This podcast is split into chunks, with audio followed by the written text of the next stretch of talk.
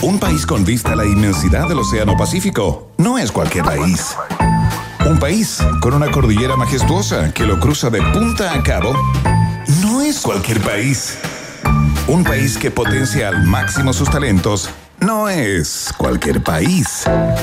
Un país con una flora y fauna política de exportación no es cualquier país.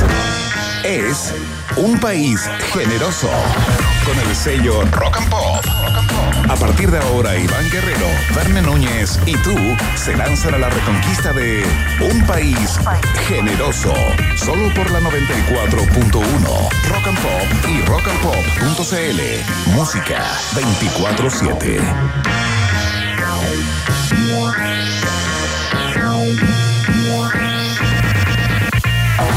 ¿Qué tal? ¿Cómo están? ¿Cómo les va? Muy buenas tardes, bienvenidos y bienvenidas a un país generoso. Cuando son las 6 de la tarde en punto, con puntualidad inglesa, comenzamos el programa el día de hoy. Los acompañamos hasta las 20 horas, 19 grados de temperatura a esta hora en Santiago. Tuvimos una máxima de 23 grados, siguiendo con esta extraña sensación de que el cambio climático no es una cosa del futuro, sino que está aquí más que instalado. La próxima semana, de hecho, vamos a tener temperaturas desde el domingo para adelante, de domingo a jueves aproximadamente, con máximas de hasta 27 grados, ¿ah? en pleno invierno, como la película esa, El mundo está loco, loco, loco. ¿Se acuerdan de esa película? Bueno, si tienen más de 40 seguramente sí. Eh, tenemos mucha información en el día de hoy concentrada en el ámbito político, eh, críticas eh, por parte de su propio sector al candidato Se- Se- Sebastián Sichel, luego de que dijera que iba a, a estar muy pendiente de los parlamentarios que votaron a favor del cuarto retiro del 10%, haciendo una amenaza hecha y derecha eh, que fue calificada por muchos como una afrenta a la libertad de conciencia, digamos, de los parlamentarios y muchos dijeron que se pasó siete pueblos, etcétera, etcétera. Lo comentamos en el día de hoy, además de la determinación de Proboste Yasna de no dejar la presidencia de la Cámara Alta eh, siendo candidata, ¿no? Muchas personas dicen que son eh, cosas incompatibles. Vamos a ver qué dicen ustedes que participan desde este minuto en, eh, en nuestro programa activamente a través de nuestra cuenta de Twitter, arroba rock pop, y por supuesto nos escuchan a través de la www.rockandpop.cl. Quiero saludar al único, al incombustible. Pasan los años, pasan los gobiernos, eh, pasan las lluvias, los soles abrazadores y sigue ahí estoico al pie del cañón, entreteniendo e informando. Eh, me refiero a. eh, iba a ser el pincha gloss, pero finalmente no. Me refiero a, a Al gran Iván Núñez. a muchos buenos amigos acá en radio, en la radio Amigas, Concierto y Futuro. No, señoras y señores, el único, Verne Núñez, ¿qué tal? ¿Cómo estás, Iván Guerrero? Pensé que estaba hablando de Álvaro Pachi, ¿eh? Que pasa siempre por acá, ¿eh? Sí, le ¿No te mandamos un abrazo. Yo ¿eh? como que me, me pongo nervioso. Paso digo mi ídolo, mi ídolo del, del periodismo, después de ti, por supuesto. ¿Y por qué te gusta Iván. tanto Álvaro? Ah, porque me gusta su perfil. Ya. Me gusta su perfil, ahí, eh, perfil bajo.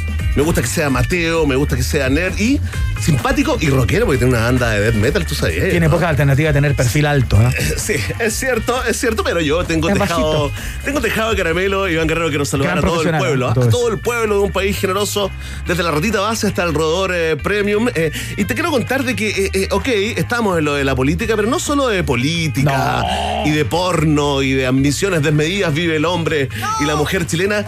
Tenemos grandes conversaciones hoy porque nos hacemos cargo de temas, eh, no, no solamente temas país, Claro. sino que temas planetarios, Iván Guerrero. A propósito de lo que está viviendo, ¿ah? Eh, la atleta, la gimnasta eh, gringa Simone Biles, ¿no? Que dio no solamente un paso al costado, sino que ya lleva dos pasos al costado y algunos más. Eh, no se está retirando de las competencias y puso, puso en el tapete mundial el tema de la salud mental de los deportistas en este tipo de competencias. eh, Iván Guerrero eh, se está retirando, dice que tiene demonios en la cabeza. Apareció eh, Michael Phelps, Sí. que es el atleta que ha ganado más medallas en la historia de los Juegos Olímpicos, apoyándola, Claro. recordando que él también tuvo depresión, tuvo problemas también de ciertos consumos. Hasta Nadia Comaneci, que es la gimnasta como más... eh, La mujer del 10 perfecto. Totalmente legendaria, absolutamente muy activa en las redes sociales. eh, le mandó todo su apoyo. Dice que está abriendo una caja de Pandora, eh, Simón, con estas eh, decisiones, eh, Iván. se puso el tema. Lo logró Simón Biles y nosotros nos hacemos cargo y vamos a conversar con un divulgador científico, coach también y por supuesto psicólogo deportivo, el número uno de Chile, Iván Guerrero. Rodrigo Caguas va a estar un rato más acá para conversar acerca de, claro, por dónde pueden ir esos demonios que dice Simón Biles que tiene en su cabeza, el tema de las expectativas para los deportistas de esta calaña cuando todo el mundo y cuando digo todo el mundo me refiero a todo el mundo, eh, está esperando a ver qué es lo que ocurre en las diferentes pruebas en las que participa. Yo me imagino que es ser como una suerte de Charles Atlas, ¿no? Llevar el mundo como sobre tus hombros. Claro. ¿Cómo se lleva eso? ¿Cómo se trabaja? ¿Cómo se logra una persona abstraer de esa presión ambiente y cómo le afecta también cuando no logra sus metas? Totalmente hablaremos de, esa sensación, ¿no? Ese mundo que llevan a cuesta, Iván, eh, porque es muy difícil ser número uno. O sea, es muy difícil llegar a ser número uno, mantenerse. eh, y es una realidad completamente distinta al resto de los mortales, ¿no? Eh, incluso ser número dos ya no es lo mismo. Ya lo decía el gran Miguel Bosé, ¿cierto, Miguel? Sí, la verdad que... Ahí está. Cuando cantaba, Cuando- cuando, cantaba eh, Miguel y estaba absolutamente de acuerdo. Sí. Sí. Ahí está, ¿te acuerdas? Incluso se inspiró y hizo este hit que nos hizo bailar en la Quinta Vergara. Por supuesto que todavía no se hace bailar en matrimonio fundamentalmente. Así es, ah, pero eh, con Rodrigo Caguas eh, vamos a hablar también de cómo se mantiene, cómo se sostiene no solamente el éxito y esa presión, sino que también el fracaso. Claro. Cómo, eh, cómo eh, eh, sobrellevar una eliminación, un gol que no te cobraron, una injusticia deportiva. Bueno, todo en unos minutos más acá en un país generoso, Guerrero Mena. Vamos a estar conversando acerca de eh, la nueva calificación para los asentamientos y las momias chinchorro, que son desde hace dos días Patrimonio Mundial de la UNESCO. Nada más ni nada menos una protección particular para estas momias, incluso muchas de ellas que datan de antes de las momias del antiguo Egipto, Sí, ¿no? o sea, mucho antes, 3.000 años antes. 3.000 eh, años antes Guerrero, ¿eh? y que eh, ahora forman parte, es una de las, son una de las siete, digamos, actividades, lugares, zonas de nuestro país que caen bajo esta categoría Patrimonio Mundial de la UNESCO. Vamos a conversar, Bene Núñez, con una de las personas que participó del equipo que presentó a las, momas, a las momias chinchorro, digo, en eh, la UNESCO, ¿no? Sí, totalmente. Es un super capo. Según muchos, según los mismos eh, eh, colegas y compañeros de trabajo, el antropólogo que más sabe de las momias chinchorros en Chile, académico de la Universidad de Tarapacá, investigador Bernardo Arriaza. El profesor Bernardo Arriaza estará conversando en unos minutos más con nosotros acá en un país generoso. Iván Guerrero, y al final del programa vamos a salir de muchas dudas, ¿no? Porque muchas dudas, muchas preguntas y cuestionamientos están rondando a la convención eh, constitucional eh, y hemos dicho, bueno, vamos a tener que llamar a alguna, algún colega o alguna colega ¿ah? que desde la mirada del periodista nos pueda dar un reporte de cómo está la convención hoy en día, el reporte del cotidiano, ¿no? Cómo están sobrellevando la realidad del día a día y con quién conversaremos. Vamos a estar conversando con Beatriz Sánchez, Bea Sánchez, ex, candidata a la presidencia del Frente Amplio, que es constituyente y que, y que, claro, está en el medio de una cantidad importante de, de- de determinaciones que ha tomado la bancada del Frente Amplio justamente en el día de hoy, incluso una de ellas, como es la de no llevar candidato o candidata para que integre la mesa, las nuevas vicepresidencias, eh, y apoyar a otras, otros sectores, minorías, eh, pueblos indígenas, etcétera, etcétera. Como restarse de, de tener a alguien, porque ya tienen uno. Jaime Baza, Claro. el vicepresidente, forma parte del Frente Amplio. Lo que es dar un paso al costado generoso, al menos en el papel, ¿no? Iván Guerrero, queremos saber cómo está funcionando, si funcionan o no los protocolos, cómo están funcionando la- las conexiones, qué pasa con el Palacio Pereira. ¿Es cierto que están pasando hambre, que no tienen dónde almorzar? Bueno, Sí. todo, de todo esto conversaremos con la convencional eh, Beatriz Sánchez, acá en un país generoso, Iván, en esta edición del miércoles 28 de julio, Día Mundial del Chocolate con Leche, ¿eh? que no es lo mismo que el chocolate, ¿eh? Sí. Chocolate con leche. Sí. De hecho, es más leche que chocolate. No quiero matar la magia, pero bueno, ahí está. Ya lo dije, Iván, es el Día Mundial contra la Hepatitis. Están de cumpleaños hoy. ¿Dedo para arriba, para el lado o para abajo, Iván? A ver.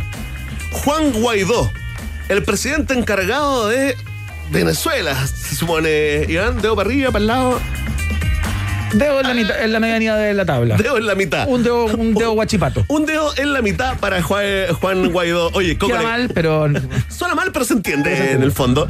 Oye, eh, ¿quién sería el presidente encargado de acá? eh? ¿Es Adriano Castillo el presidente encargado? es la ruleta. ¿O es Juan Sutil? Esta es la ruleta, dices tú. Bueno, hay varios nombres. Podríamos hacer una primaria de presidente encargado. Sí, claro. Oye, ¿Quién está realmente a cargo? ¿Quién está realmente a cargo? Oye, Coco Legrand también, ¿ah? Es motoquero, ¿no? Motoquero. Y humorista, comediante. Sí, el primer estandapero chileno, ¿ah? Duda. De todas maneras, eh, está cumpliendo años Alberto Fujimori, ¿ah? conocido como el papá de Keiko. De para abajo, ¿eh? No- Totalmente. no es- Violador de derechos humanos. Un día como hoy, según nuestro editor en la sombra de las efemérides, arroba Iquillo, nació José Ignacio Centeno, que nadie sabe muy bien quién es, ¿no? Pero fue militar y además se ganó una calle, así que algo bueno habrá hecho para alguien, por lo menos. eh, Iván, un Para día como algún hoy. militar, digamos. Esto te va a gustar, ¿ah? Esto te va a gustar porque va a tus raíces, Iván. A ver. Va a tu domicilio político, porque un día como hoy se fundó la democracia cristiana en Chile. ¿Y por qué me tratas de, de instalar en esa, en esa militancia? Trata de confundir. Ah, pero confundir, eh, Ah, sobre todo sí. al oponente. Y gana los gerentes también. Mire, se entrenó en Estados Unidos Alicia en el País de las Maravillas de Walt Disney. Una película sobreestimulante que eh, produjo más de algún trauma infantil en muchos de los que lo vieron. Y dejé para el final una. Sobreestimulante y, y muy posiblemente creada por personas neuroestimuladas. Totalmente psicodélica, absolutamente. Iván, y bueno, hoy, ¿ah? hoy, hace poco rato, hace algunas horas, eh, murió el bajista de CC Top, eh, Iván Guerrero, eh, Dusty Hill, ¿no? Eso mantiene a, la banda eh, como tendencia hoy en, las redes sociales acá en Chile y en el mundo. Para muchos expertos, una de las bandas fundadoras de lo que se conoció como el movimiento grunge, antes que Nirvana de alguna manera llegara a patear el tablero, ¿no? Eh, vamos a recordarlos de inmediato a los viejos, a los buenos viejos de CC Top, con este clasicazo por donde se lo mire, quizás su canción más célebre. Esto se llama La Grunge y suena acá, en la 94.1. Estás en un país generoso, estás en Rock and Pop. Rumors spreading round in that Texas town about the shack outside the Grange. And you know what I'm talking about. Just let me know if you wanna go to that home out the. They got a lot of nice girls.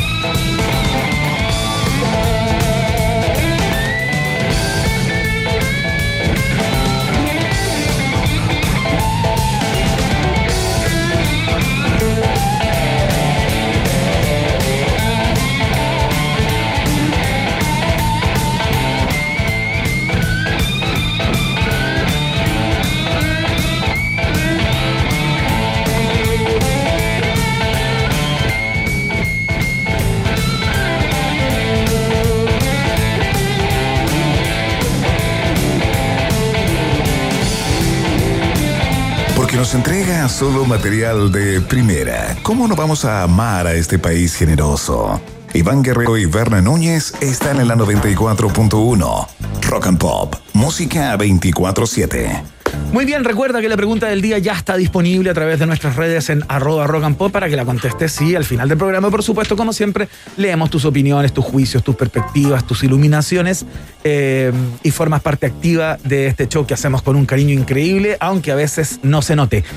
Eh, Verne Núñez, eh, tú vas a leer la pregunta del día en unos minutos más para, Sí, para pues. especificarla, para hacerla. Nos metemos de nuevo en la convención eh, constitucional porque es tema. po. Es tema. Es tema ahí, está siendo eh, bombardeada, también está siendo protegida por un montón de gente, así que le vamos a entrar a las últimas declaraciones del vicepresidente Jaime Baza. Estos son los titulares del día de hoy.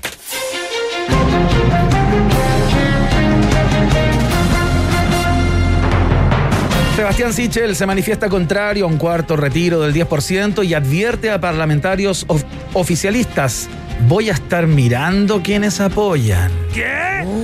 El candidato de Chile Vamos estuvo a un milímetro de plantear en nuestro sector no se mueve una hoja sin que yo lo sepa, pero se acordó de que era una de las frases para el bronce del hombre más malo del mundo, según él mismo dijo, y se arrepintió. Ante la amenaza, diputados oficialistas proponen votar encapuchados para proteger su anonimato y salvar los cupos parlamentarios. Nuestra coalición se construye en libertad, en la diversidad y en el respeto. Habría dicho alguna vez Sichel en campaña, pero como siempre, después de ganar una elección, aparece esa extraña forma de amnesia y partimos otra vez de cero. Oh, sacando las garras. Oye, eh, a mí me pasó que eh, escuché la. O sea, leí la, la declaración eh, y me acordé de eso. ¿ah? Me acordé. Los tengo a todos identificados. Oye, hace tiempo que no. Aquí no se mueve una Si hoja, está mala sin que esta yo imitación, eh, sepan disculpar porque hace tiempo que no la hacíamos. No está trabajada. Lo teníamos cancelado. Sí. Pero se me tenían cancelado. Oye, se escuchó un poco y algunos dicen está sacando las garritas, está mostrando, digamos, eh, eh, respondiendo a los que realmente están detrás de- del candidato Sichel, ¿no? Bueno, aparecieron muchos parlamentarios de su propio sector, tanto de RN como de la UDI, a fustigarlo duramente por esta presión, por esta amenaza frontal que hace eh, Claro, esto como Sichel. lo voy a estar mirando para cuando pidan apoyo para sus campañas. Bueno, claro, eso es lo que se entiende, eso es lo que cualquier persona desprende de la, de la frase de Se- Sebastián Sichel. eh, y claro, y muchos dijeron, oye, se pasó 10 pueblos, se pasó no sé cuántas ciudades, todos ocuparon como la misma metáfora de alguna manera para dar cuenta de la incomodidad que les produce eh, esta Claro. frase de Sebastián Sichel, que no es nada más ni nada menos que un golpe de poder, ¿no? Es como una manifestación de aquí estoy a cargo. Algunos lo aplaudían, decían, eso es lo que necesita Chile, un presidente con carácter para la próxima etapa, pero yo creo que puede producir dos efectos. no sé cómo va la- la balanza de apoyo en el Congreso para este cuarto retiro. Lo que sí sé es que un montón de gente sí lo necesita, sobre todo esa gran familia de chilenos y chilenas llamada los niumbonistas. Claro. Los que no califican de verdad para ni un IFE, ni OFO, ni nada, ni bono, ni bonus track, ninguna cosa. Claro. eh, están esperando calladitos, hay mucha vergüenza también, hay una especie como eh, de, de- de- de tabú en reconocer, eh, digamos, sobre todo esta clase media emergente que están endeudados, que ya no queda ni uno. Pero no sé cómo estará el pulso, cómo estará, digamos. es em, pro cuarto retiro en general, ¿ah? Sí, el Congreso tú decís que está Sí, como claro. a favor porque. Y el gobierno de alguna manera está tratando de bloquearlo diciendo que va a extender el IFE eh, hasta diciembre en vez de que se acabe en septiembre y que eh, acaban de lanzar en el día de hoy un, un IFE para el trabajo, para lo, lo la- lo laboral, digamos, eh, un IFE laboral. Eh, que vendría siendo como un suple en los sueldos de ciertos trabajadores. O sea, están buscándole por todos lados de manera de bloquear eso, pero eso, eh, cuando lo han intentado, no ha funcionado en general ante un segundo retiro o ante un tercer retiro. Son medidas ¿Qué pasó? Yo me, rea- rea- reactivas que generalmente llegan tarde. yo me pregunto, Iván, si tú fueras parlamentario de Chile Vamos, o Vamos por Chile, o Chile Fuimos, como el Ya. nombre que queráis. o sea, ficción, ficción. Ficción, ficción. Y de pronto eh, aparece este candidato que ganó la primaria, que debiera ser tu candidato presidencial, pero que no, no milita. Entonces ya ahí hay una primera. ¿Me está amenazando? Sí, pues. Ya, siento miedo y lo sigo, digamos, y no apoyo este cuarto retiro o me activa los químicos del desafío en el cerebro y vamos al gallito de Yo- poder y voy con todo el cuarto Yo retiro. encuentro que una declaración como esa pega siempre en las de abajo. Ajá. O sea, a mí me parece que, que- que- que- que es un. ¿Cuál es de.? Debajo O sea, me refiero al... que la gente no ve los gestos que está haciendo. no, no importa, bueno, pero Sí. se entiende, ¿no? Yo imagino que una amenaza de ese corte de un candidato para muchos advenedizo, ¿no? Eh, y que no forma parte del sector, no está en el acervo de la centroderecha, es como para decir, ¿y este? Claro, aquí, este, este, el tatuaje, el tatuaje. Oye, fui pobre, fui pobre. Oye, espérate, y el- y- y- esta es la última. El proyecto de Alessandri, del diputado Alessandri, de sacar el 100%. Es decir, ya. Porque no, ahora que no ganó Jaude, eh, eh, ya se acabó ¿E- esa idea, murió esa idea, o sigue rondando ahí en el. en No lo sé, pero el diputado Jorge Alessandri fue uno de los que salió a fustigar las palabras de, mm, de Sichel. Ya. Fue uno de los Es críticos el que quiere el 100%, ¿ah? que, que dijo Golpe, como esto, golpe a la esto es una amenaza aquí y en Burundi. Matémonos a nosotros, a la FP, y que no nos maten ellos. Bueno, ya está, continuamos con los títulos. Tema totalmente en desarrollo. eh, Ahora sí, ¿ah? De manera form- formal. Sí, pero está en todos los portales, todos están opinando. ¿Cuándo se discute esto? ¿Esta semana? ¿La próxima? La próxima semana se pone en, en pizarra, digamos. En, Igual estaría rico, ¿eh? Yo iría por el 100%, chao. Si el mundo se va a acabar. Chao. 100%, reventamos las tarjetas, Iván. Ah, nos vamos a Miami ahí con Douglas. Claro. Con Van. Con Felipe Biel. Con los cabros ahí. ¿Ah? con de, de la fuente, carretear con Américo. Ana Sol. Se me, hace que, se me hace que elegiría como otro lote, no sé por qué. Pero bueno, sigamos con los titulares. Ahí está atención, el concejal que encontró 7.000 peluches en bodegas municipales de Maipú. Ahora denuncia hallazgo de 20.000 test rápidos vencidos. No los compramos, fue una donación de Arturo Zúñiga, respondió Katy Barriga en su Instagram, que es por donde hablan, digamos, eh, los políticos serios en este país. es. Eh, Iván, oye, el mismo, ¿ah? El mismo concejal. ¿En qué momento trabajaste, hombre? Pasó metido en la, la bodega. Mira, la exalcaldesa desmintió que los tests fueran de los peluches y unicornios que quedaron cesantes tras las elecciones. ¿ah? Y Zúñiga, el convencional Zúñiga, abandonó de urgencia la sesión de la convención para explicarle a su esposa por qué tanta buena onda y regalitos para Katy. Lavín Jr. habría pensado en pedir explicaciones también, pero al final le dio lata meterse en Sí, esto. Sí, ¿para qué? Se ¿para está tranquilo. Vladimir Muñoz, el concejal denunciante, prometió seguir revisando bodegas en su horario de colación. No descansaré hasta encontrar a los pequeños ponis, declaró en su nuevo canal dedicado al Open Boxing. Noticia en desarrollo. Oye, tenía los audios de esto, te quiero confesar algo, ¿ah? un poco de la cocina este noticiario. ¿Ya? Tenía los audios del concejal y, Y la, la- respuesta de. Katy Garriga. ¿Ya? Y decí que no, que no. Que no fue porque como que Te pareció muy de baja estofa. muy ordinario, se ponía ordinario. Ya está, ya estamos ahí, en el límite esto. Ah, que la bodega, los peluches y los test. No es que me los regaló Arturo. ¿Y por qué se los regaló Arturo? ¿Y de quién es la plata de Arturo o del Ministerio del Interior? Bueno, mucha gente haciéndose eh, preguntas, Iván, así que lo dejamos solamente con los textos eh, escritos. Mira, pero dio una explicación, Katy Barriga. Hay que ser, digamos, eh, eh, eh, periodístico, hay que ser objetivo, Iván. Ecuánime más bien. el lead, la pirámide invertida. Todo lo que aprendimos, epígrafe, se acabó. Cinco años, seis. Incluso, mira, dice que no fueron comprados con recursos municipales, que fue una donación del subsecretario Arturo Zúñiga cuando era subsecretario de redes sociales, ¿cierto? Redes as- asistenciales. Eh, bueno, lo mismo, Iván. Ya. Oye, y, y que fue súper bien recibida el 14 de septiembre, que le, le regalaron 60 mil test. Claro. Pero que como vencían en un mes, Claro. ya, eh, entonces dijo, bueno, primero no- Repartieron 40 mil y 20.000. Alcanzaron a repartir 40 mil y se quedaron esos 20 mil que no se, que no se pueden eh, usar. Ahora, ahora se dio vuelta esto y el que está siendo cuestionado es Arturo Zúñiga. Claro. ¿Por qué regalar, donar a dedo? ¿Dónde está el registro de esa donación? ¿A cargo de qué? ¿A costo de qué? ¿Ah? ¿Dónde está la, la OC, la orden de compra de, Claro, esa, claro. de esa donación? Así que seguramente, seguramente estamos en una noticia en desarrollo que ampliaremos y esperamos la respuesta ¿no? del actual convencional Arturo Zúñiga, conocido como Arturito. Excelente. Atención con esta información. ¿ah? Capturan en el balneario de Cachagua a uno de los seis reos que se fugaron de la cárcel de Valparaíso el día viernes. Pesar de haber utilizado el código de vestuario de la zona y haberse confundido con el veraneante promedio, el interno cometió un solo error. Bajar a la playa con un bidón de pájaro verde y comenzar a ofrecer el brebaje a un grupo de propietarios. Luego de su captura, el joven hizo gala de todo lo aprendido luego de su breve paso por el balneario ABC1. Me gustó mucho el spot, dijo, y ya estábamos trabajando en un joint venture con un grupo de inversionistas para empezar a levantar una startup que va a revivir el alicaído universo de las .com. Señaló el interno, ¿ah? Grande. Luego de pasar por Cachagua. Oye, se fue a esconder a Cachagua este. ¿Qué? Oye, ahora sí que se rodeó Cachagua. Oye, pero qué impresionante. Sube la tasa de delincuencia en Cachagua. Mes a mes, fin de semana, fin de semana. Oye, qué increíble esta. Se equivocó de lugar, se equivocó se de hizo los de cuello y corbata. ¿Por qué no cachó? Esa cosa leer un poquito Twitter. Bueno, eh, exacto, es, es de otros ese, ese balneario, de otros tipos que están a veces fuera de la ley.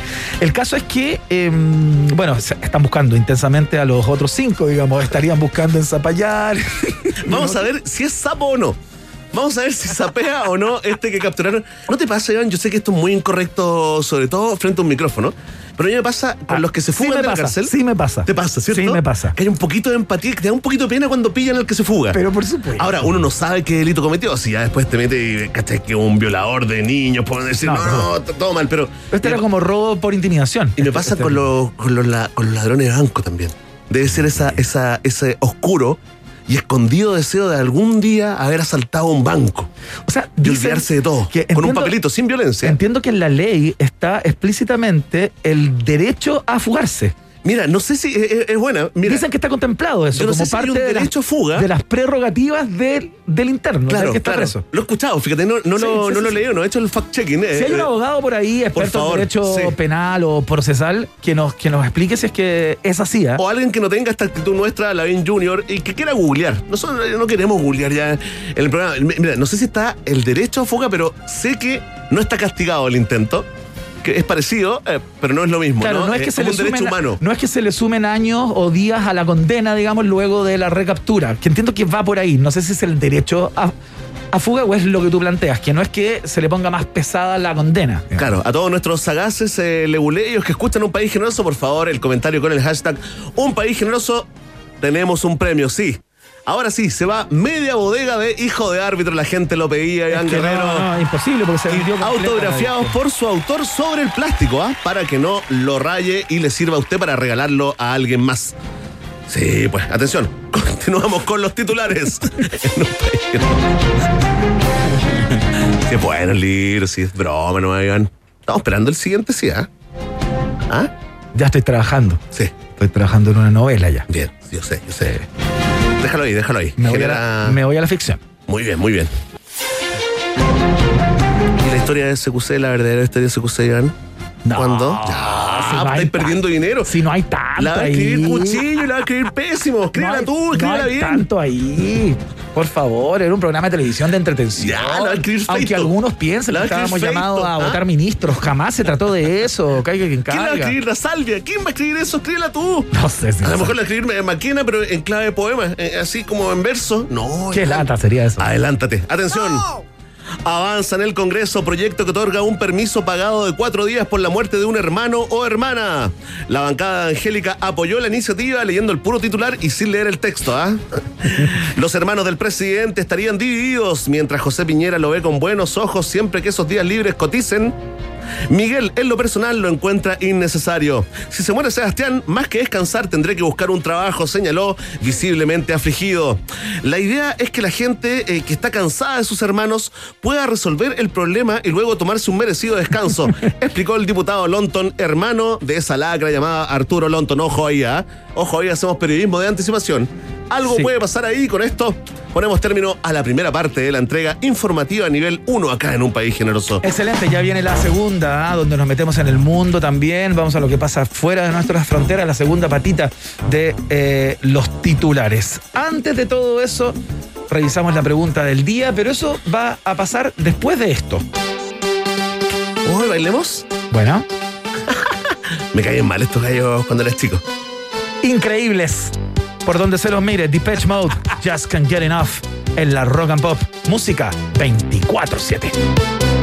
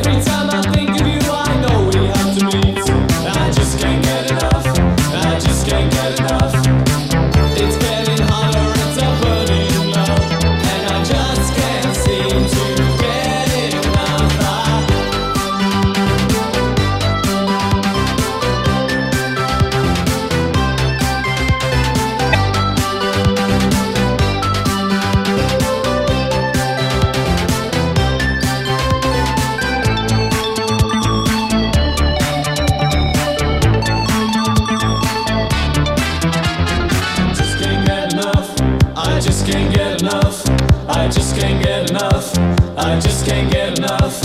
I just can't get enough.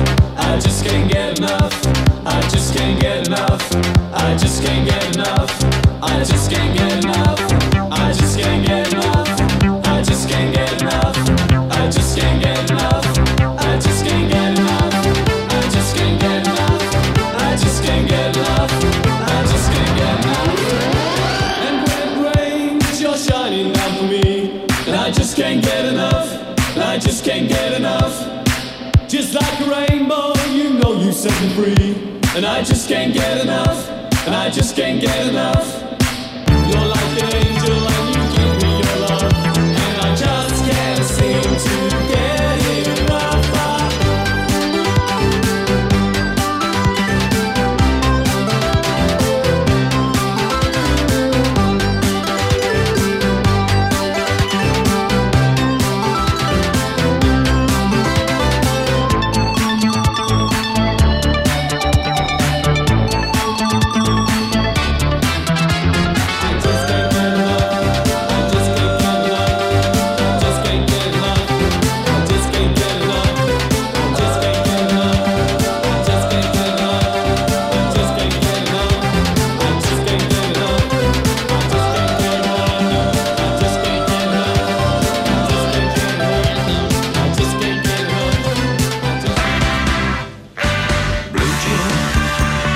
Atención, atención fanáticos de la rock and pop, de un país generoso y también de la música del gran Duque Blanco, porque en rock and pop tenemos concursos, sí, el concurso del centenario generoso, ya lo saben, ¿ah? Estamos de fiesta porque este viernes nuestro programa, el noticiario favorito de la familia disfuncional chilena, cumple 100 capítulos. ¡Aplausos! Qué lindo. Y queremos compartir nuestra alegría, nuestra felicidad con ustedes, por supuesto, ratitas y roedores. Hemos trabajado arduamente. ¿Cuántas reuniones tuvimos para conseguir estos premios, Iván? Seis reuniones con las cúpulas. Seis reuniones con las cúpulas. ¿Y quién pagó la cuenta de los cafés? La convención constituyente. No, no. Nosotros. Sí, sí, sí. Nosotros, sí, porque sin guardar la, la boleta. Oye, trabajamos mucho para conseguir un premio acorde a el nivel de esta celebración. Así que, atención, atención. En www.rockandpop.cl podrás encontrar un formulario y participar por un vinilo de David Bowie y unos audífonos marca Shure. Increíble premio. La misma persona, ¿eh? el mismo ganador o ganadora se lleva ambos premios, así que ya está un pequeño regalo para quienes nos regalan todos los días su sintonía, compañeros. Llena el formulario ahí nomás, ¿ah? así de fácil en la www.rockandpop.cl y ya estás participando. Si se trata de gigas, nadie te da más. Ahora nuestros planes tienen el doble de gigas para siempre. El nuevo plan de 100 gigas con redes sociales, música y minutos libres por solo 11.990. Una bicoca. Si eres Womer, ya tienes el doble. Nadie te da más. WOM es parte de la fiesta informativa de la Rock and Pop. Que se va a la pausa y a la vuelta la pregunta del día y todas las conversaciones que les adelantamos al principio. Así que no se vayan. Ya seguimos. Ratita.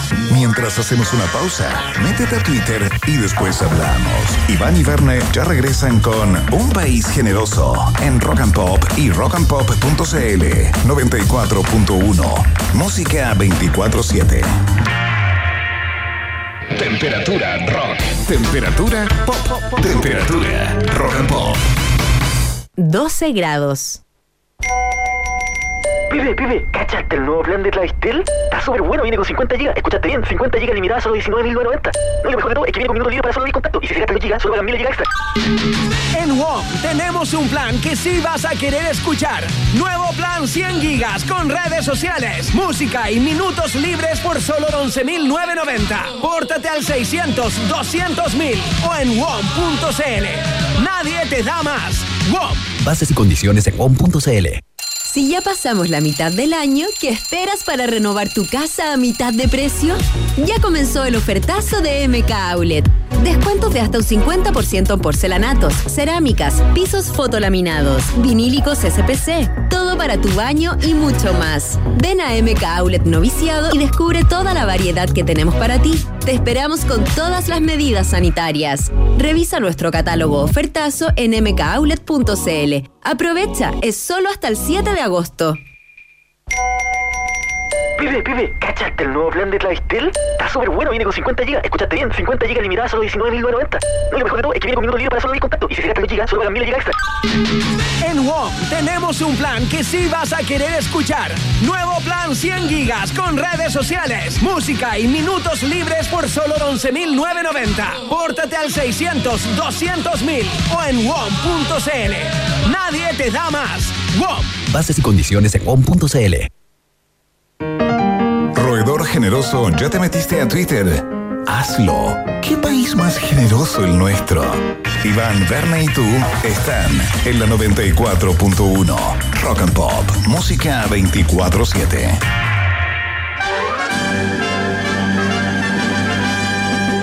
En Rock Pop tienes un permiso exclusivo 24-7 para la pregunta del día en un país generoso.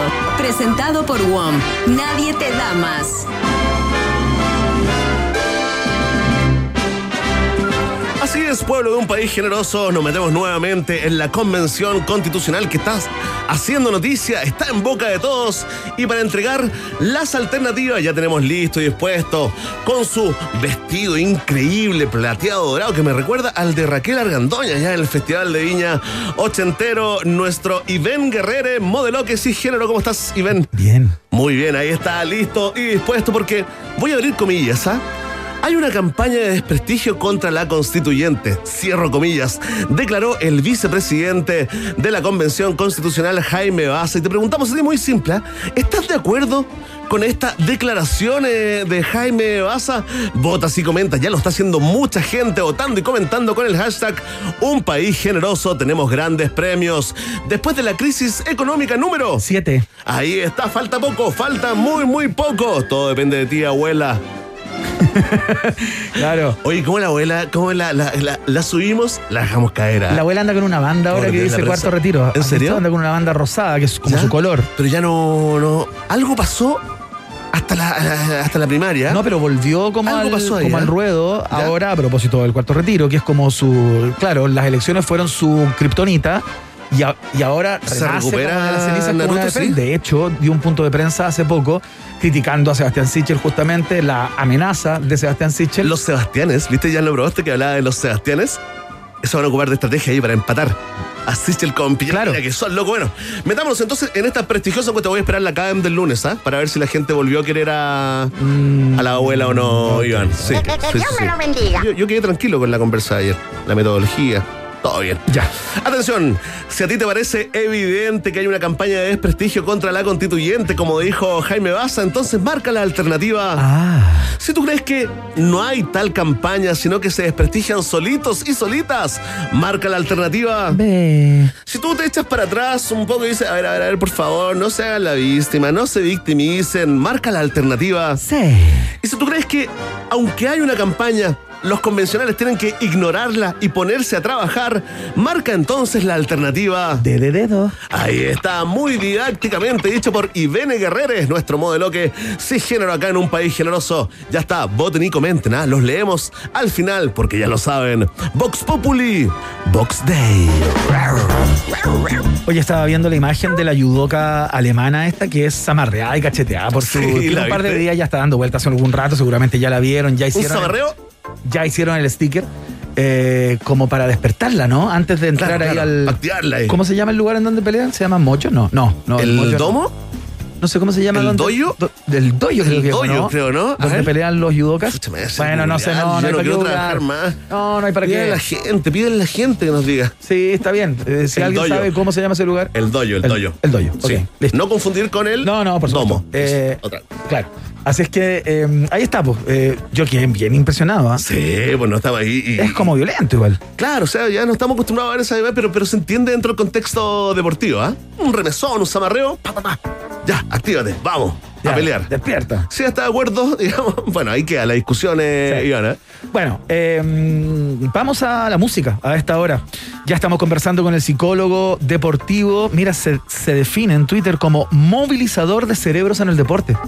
Notable. Qué increíble la, la nomenclatura. Eh, Rodrigo Caguas, ¿ah? a propósito de, eh, de, la, de la crisis de salud mental de Simone Biles, la, la gran deportista norteamericana que está dejando de lado eh, las finales de todas las competencias para las cuales estaba, digamos, ya clasificada, ¿no? Lo que Sí. es una desazón para gran parte de las personas que esperaban verla, eh, digamos, con más medallas en el cuello que coronas de flores de Macron. Sí, oye, me estaba acordando lo mismo, weón.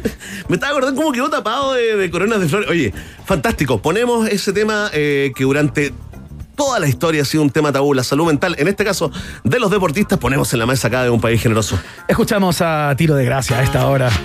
Clasicazo, por donde se lo mire, del gran ser humano, el disco. Esto se llama El Juego Verdadero en la Rock and Pop. Cuando el juego se hace verdadero, cuando el juego se hace verdadero, el juego, el juego. Cuando el juego se hace verdadero, bienvenido al laberinto eterno de fuego. Trato de desenvolverme entre tanto sueño y vida. No encuentro salida, el clima golpea mi cara. Mi carácter se hace maña cada vez que el juego es verdadero. Dejo de lado los sentimientos que sean humanos. Ni siquiera da la mano a quienes les van ganando. Caras influentes, despliegue de una experiencia. Herederos, caras vemos, corazones no sabemos. Cuando el juego se hace verdadero, te quemas con un fuego que juega contigo como un muñeco. Cuando el juego se hace verdadero, cuando el juego se hace verdadero, el juego, el juego, cuando el juego se hace verdadero, bienvenido al laberinto eterno de fuego. Día martes, ja, menos mal que no era 13, pero no me importa porque no creo la mala suerte. Así que me levanté y decidí participar en el juego, sin dejar de lado lo verdadero. Cuando el juego se hace verdadero, dentro de lo que tú llamas la realidad, podrías comportarte como un animal. Cuando de esto eres el heredero, te quemas con un fuego muy violento. Eh, Cuando juego se hace verdadero, cuando el juego se hace verdadero, el juego, el juego, cuando juego se hace verdadero, bienvenido al laberinto eterno de fuego. Como jugando en el juego verdadero. Como jugando en aquel juego verdadero. Así que pude ver a través del comportamiento cómo es que yo me acaparaba de todos los sentimientos. Noches completas bajo el techo más oscuro de la calle. Así, no me conozco ni yo mismo y te voy a conocer a ti. Sin embargo, me conformo con la actitud más pura, la cura de todo mal, el compromiso más real. Una cosa es interés, la otra amistad en serio. Ojalá que no te confundas con el deseo de dinero que perturba como lo que abunda en la justicia cuando se sabe que es corrompida, profunda herida. Y yo me doy cuenta solo que tonto que fui a no creer en ese juego que me perturba y que me desvía en este largo y gran sendero.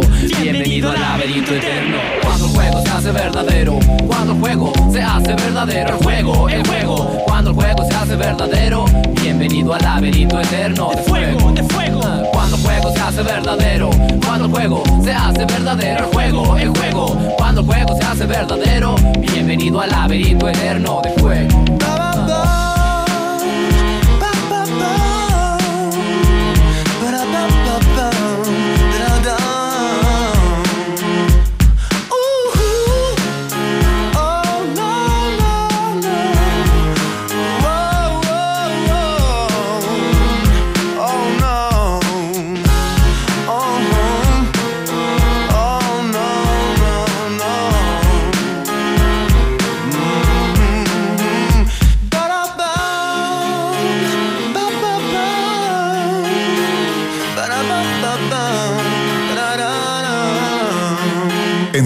Canciones, información y más canciones. Porque un país que sabe escuchar es un país generoso.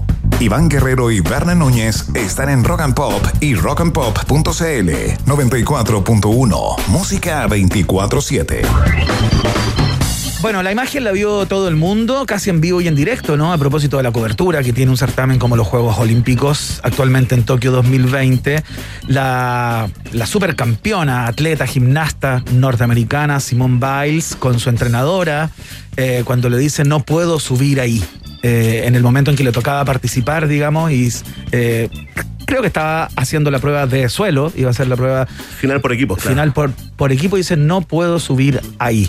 Y de alguna manera se instala eh, de manera instantánea el tema de eh, la salud mental, particularmente en deportistas de alto, de alto rendimiento, ¿no? Personas que están sometidas eh, usualmente a niveles de presión eh, importantísimos, con una carrera repleta de éxitos. Y yo imagino que la más pequeña posibilidad de fracasar o de no hacerlo como el mundo espera, y cuando digo el mundo digo el mundo completo, eh, te puede causar algún tipo de cortocircuito. No queremos hablar de esto, Bena Núñez. Por supuesto, para conversar estamos con un experto, con el capo, el número uno de Chile en esta materia, ¿no? Psicólogo deportivo y movilizador de cerebros en el deporte. Rodrigo Caguas, bienvenido a un país generoso. ¿Qué tal? Muy buenas tardes para ustedes. Sí, hace mucho tiempo que no conversábamos, Rodrigo, pero ahora se abrió y se puso en, en- en- en la mesa del mundo, ¿no? En la mesa del planeta, este tema de la salud mental eh, en los deportistas, tema tabú. Si tú fueras el, el coach de, de Simone Biles, eh, ¿la apoyarías eh, en estas decisiones de, de no disputar en las finales eh, los Juegos Olímpicos, Rodrigo? O sea, sí, claramente, porque sobre todo cuando, a ver, en el deporte ocurre mucho que es, es al revés, que el deportista quiere competir a toda costa y somos Claro. nosotros los que estamos de atrás tratando como de retenerlo. El equipo, Y digamos. ahora ocurre, claro, exactamente.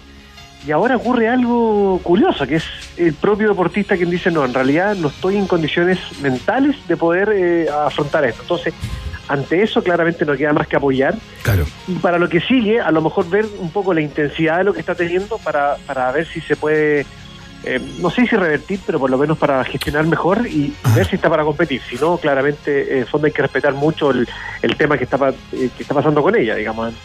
Claro, uno supone que una determinación como esta o una pulsión como esta, eh, no sé cómo calificarla, tú tendrás mejor el, el concepto, ¿no? De, un minuto para otro plantear eh, cuando no había dado ninguna señal previa, al menos evidente, para los que estábamos siguiendo los Juegos Olímpicos, eh, no es algo que, que ocurre de un minuto para otro, ¿no? Es una persona que a lo largo de su proceso como deportista seguramente estaba teniendo eh, incertezas, inseguridades Arrastrando el, el tema. arrastrando todo este tema, ¿no? ¿Cómo se manifiesta, eh, cómo se manifiestan estos estados en, en, digamos, deportistas de altísimo rendimiento, como el caso de Simone Biles?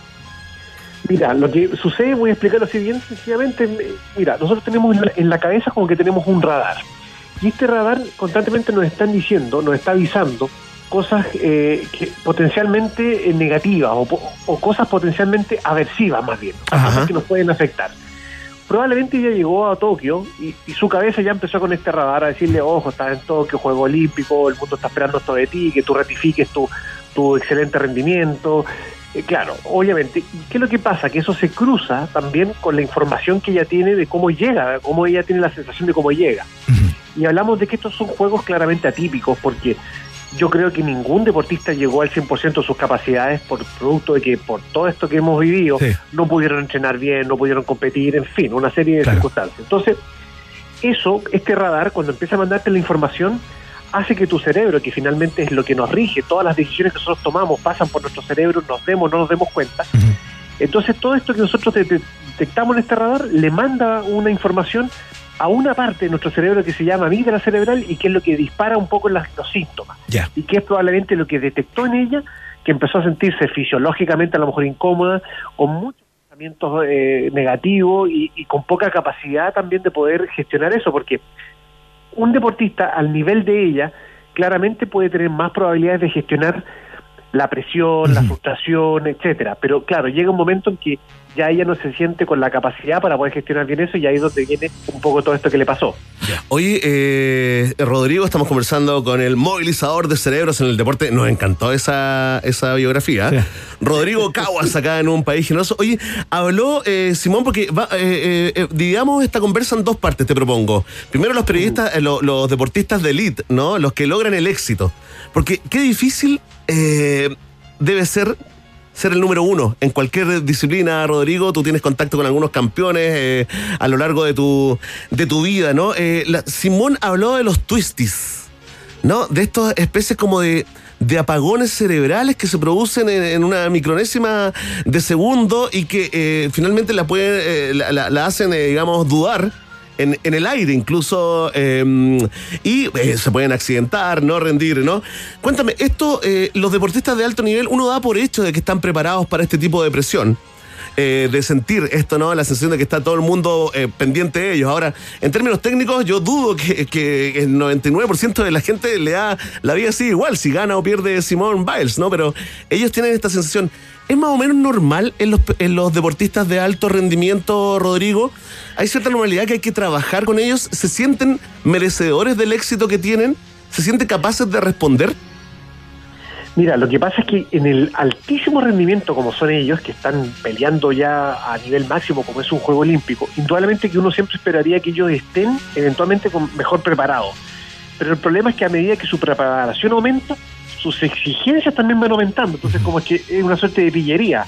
En el fondo yo estoy tratando de pillar con, con mi trabajo, con, con mi trabajo deportivo, nutricional, Claro. biomecánico, psicológico, tratando de pillar para que eso- yo, yo llegue siempre con la sensación de que estoy preparado 100%, pero que eso en la realidad nunca se va a dar porque las exigencias van aumentando. Probablemente en el próximo Juego Olímpico, para esta misma chica, ¿no es cierto?, para Simone Biles, va a ser mucho más complejo porque ya no solo va a tener que confirmar su rendimiento deportivo, sino que va a, va a estar con este fantasma de lo que le sucedió ahora Claro. y cómo, y cómo eventualmente no le va a afectar de nuevo. Lo mismo le pasó a Michael Phelps, que un juego olímpico, eh, después el siguiente se esperaba que lograra las mismas o más medallas que había logrado, entonces finalmente las exigencias de ellos van aumentando y las presiones van aumentando, las eh, y, y- y- y como la, la, la cosa mediática en, en términos como tú decías al principio, ¿no? Sí, de, pues. Sí. esto de que el mundo está presente. Crea una sensación. presente. Ahora, ¿cómo Claro. se maneja eso, Rodrigo? Eh, eh, tú cuando trabajas con, con deportistas de alto rendimiento, ¿cómo eh, eh, ellos pueden manejar esta expectativa? Que yo insisto, ¿ah? es más una sensación que una realidad, ¿no? Sí, en, en ocasiones sí, porque también depende mucho lo que tú evalúes, eh, de, a ver, cómo, cómo tú estás evaluando tu, se- eh, tu, eh, tu autoeficacia en el fondo, porque tiene que ver mucho con las expectativas de autoeficacia. De hecho, Simón Bail lo comenta. Ella si- sintió que no estaba con confianza, Mm. o sea, como que sentía que ella lo que sabía o lo que estaba acostumbrada a hacer no lo podía reflejar. Entonces ahí hay varias, varias vetas que se trabajan, pero a mi modo de ver hoy día, sobre todo a partir de lo que nos está pasando en pandemia, pero esto viene ya de mucho antes, hay una variable que sí o sí se va a trabajar en el futuro y no solo para los deportistas, sino que para todos, que es la gestión de las emociones. Hoy día sabemos neurocientíficamente que el noventa y tanto por ciento de las decisiones que nosotros tomamos día a día, aunque parezcan muy sencillas, muy todas están regidas por el sistema límbico del cerebro, que es el encargado de las emociones. Entonces, en la medida en que le enseñemos a los deportistas a gestionar bien sus emociones, a reducir la intensidad de estas emociones, van a poder a lo mejor enfrentarse de mejor manera. Después hay otras técnicas que también son colaborativas, que son técnicas de relajación, la técnica de visualización, que también podría ser importante en estos casos, pero aquí me parece que en este momento hay que primero hacer un trabajo fuerte de contención primero, Claro. o sea, de contener y que ella etiquete, etiquete todo lo que le está pasando, porque también hemos podido descubrir que en la medida en que nosotros etiquetamos lo que nos pasa, ya nuestro cerebro desciende un poco en la intensidad de esa emoción. O sea, si yo estoy frustrado ¿Ya? y digo, sí, estoy frustrado, ya esa frustración es menor. Ah, mira. Estamos conversando con el psicólogo clínico eh, Rodrigo Caguas a propósito de eh, lo acontecido con eh, Simón Biles en los Juegos Olímpicos. Eh, Rodrigo, em, desde el punto de vista clínico, eh, ¿cómo se podría calificar lo que, le, lo que le ocurrió a Simón Biles? ¿Puede ser el, inicio de una de- depresión? ¿Puede ser es un apagón anímico eh, circunstancial que es fácilmente como eh, superable? ¿Qué- cuál, cuál sería como el diagnóstico? Yo sé que no has conversado con ella y yo imagino que eso es complicado, digamos, es un, un- es un diagnóstico a muchos kilómetros de distancia, pero, pero eh, se- Jugando, jugando. según el cuadro o lo que se pudo ver, O sea, en, en- en términos generales, esto no es gatillante necesariamente de una patología o de un conflicto mayor. Ya. Es simplemente una cosa que está muy encapsulado producto de la situación. Pero eso no implica que para algunos pueda eh, eh, finalmente eh, desarrollar algún tipo de cuadro. O sea, evidentemente estamos hablando de las cosas normativas. La mayoría de los deportistas cuando suceden estas cosas no desarrollan cuadros patológicos. ya. Pero ahí habría que ver un poco también los eh, los antecedentes eventualmente de ella, que claramente además tiene unos antecedentes. Sí, pues hay una historia de abuso mucha sexual. Claro. Sí, pues, abuso sexual de- del entrenador, eh, eh, su, su infancia fue violenta, como tú dices, Rodrigo. Exacto, entonces ahí habría que tender un poquito para eventualmente eh, que estas cosas no se fueran juntando y podrían derivar en algo mayor. Pero me da la sensación que esto es bastante, o sea, no, no quiero decir bastante habitual, pero cuando ocurre no es necesariamente un gatillante de Ya. un conflicto mayor. Es muy loco porque hoy día leía algunas declaraciones de apoyo a Simón, eh, por ejemplo, Michael Phelps, eh, Rodrigo Iván, eh, que él también sufrió de depresión, eh, que lo llevó como a consumir eh, mucha marihuana eh, cuando estaba en plena eh, competencia y se deprimía más todavía con, con la marihuana. Es gente que ocultó, que ocultó lo más que pudo esto y yo creo que ahí está la valentía y, y será recordada Simone Biles porque puso el tema en la mesa, independiente que ahora siga, sea campeona, se retire, se dedique a vender eh, cactus. No, pero pocos ganan, Rodrigo, y muchos pierden, y muchos pierden en el deporte.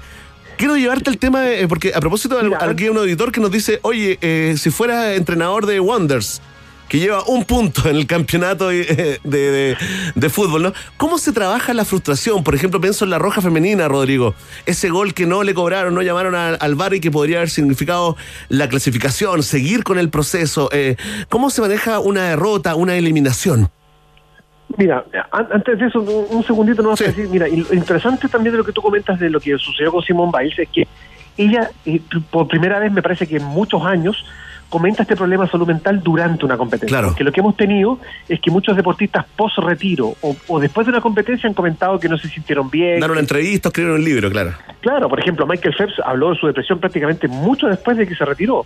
Andrea Agassi escribe su libro Open, que también es muy Sí, interesante claro, porque él también bueno. habla de su adicción a las drogas. Exacto. eh, eh, pero todo es posterior. El lo interesante es que ella lo puso en el momento donde está compitiendo. Y compitiendo en un juego olímpico, además, que no es menor. Claro. Ahí está la clave de lo que hace ella, que hoy día se tiene la capacidad de poder conversarse este tema en el momento y no esperar que ella se retire para haber dicho, sí, mira, yo en realidad lo pasé mal, sufrí, etcétera. Y con respecto a la pregunta que tú me hacías, mira, ahí... El fracaso, po. el, el- el- claro, lo- la otra vereda, la, la más normal. Mira, primer punto importante, que el, que el fracaso tú puedas hacer una atribución eh, eh, interna del, del fracaso. O sea, muchas veces nosotros decimos fracasamos y, y efectivamente le echamos la culpa al bar, le echamos la culpa al árbitro, al pasto, a la cancha, no sé, en el caso del fútbol.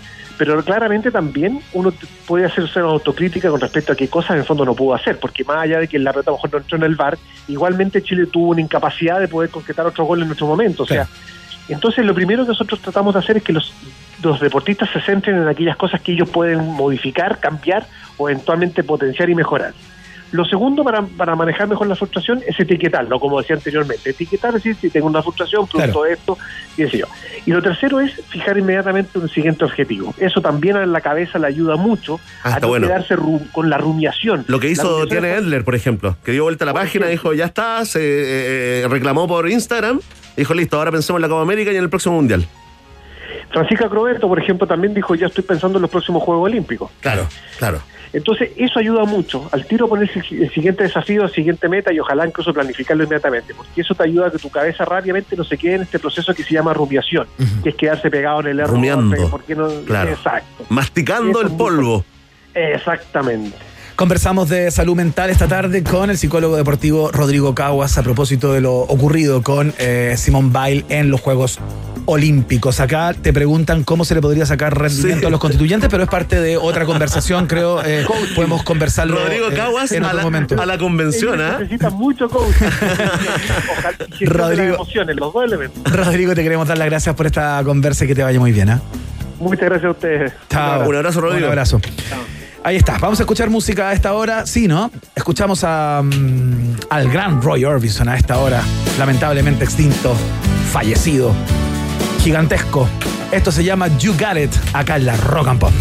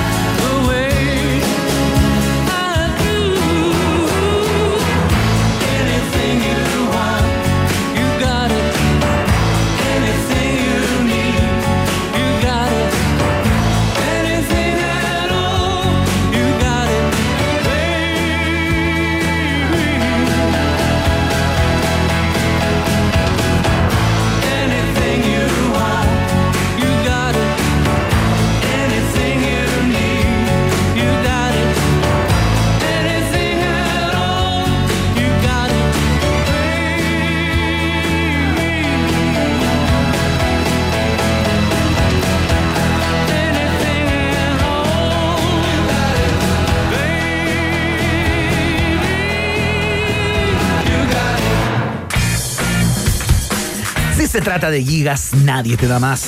Ahora nuestros planes tienen el doble de gigas para siempre. El nuevo plan de 100 gigas con redes sociales, música y minutos libres por solo 11.990 pesos. Si eres Womer, ya tienes el doble. Nadie te da más. WOM es parte del Tagadá de Noticias y cada día te presentamos entre las 18 y las 20 horas a través de las antenas y los cables de la 94.1. Vamos a ir a hacer la pausa. A la vuelta, nueva partida de titulares. Conversamos sobre eh, las momias chinchorro y sus as- asentamientos que han sido protegidos por la UNESCO. Conversamos con quien hizo la presentación a la UNESCO justamente eh, para lograr este este estatus. la pausa y seguimos. Ratita. Mientras hacemos una pausa, métete a Twitter y después hablamos. Iván y Verne ya regresan con Un País Generoso en Rock and Pop y rockandpop.cl 94.1. Música 24-7. Danone Light and Free. Un yogur light, pero por sobre todo, free. Presenta la hora en Rock and Pop. Rock Pop, Rock Pop, Rock Pop, Rock Pop. Es tu hora Es tu hora en Rock and Pop. 7, 3 minutos. Hey, ya no te compares, quiérete entera, pierde el pudor. Porque eso que tú tienes se ve que es bueno. Tiene sabor. Como el nuevo Danone Light and Free. Un yogur sin azúcar, liviano en calorías y con 5 gramos de proteínas. Nuevo Danone Light and Free. Un yogur light, pero por sobre todo Tiene free. Pibe, pibe, ¿cachaste el nuevo plan de Clavistel? Está súper bueno, viene con 50 GB. Escuchaste bien, 50 GB limitadas solo 19.990. No, y lo mejor de todo es que viene con minutos libres para solo mi contacto. Y si se gastan los gigas, solo pagan 1000 GB extra. En WOM tenemos un plan que sí vas a querer escuchar. Nuevo plan 100 gigas con redes sociales, música y minutos libres por solo 11.990. Pórtate al 600 200.000 o en WOM.cl. Nadie te da más. WOM. Bases y condiciones en WOM.cl. Presentamos la mejor noticia para los amantes de la moda. Distrito Argentino, el lugar que amas, desde ahora te espera.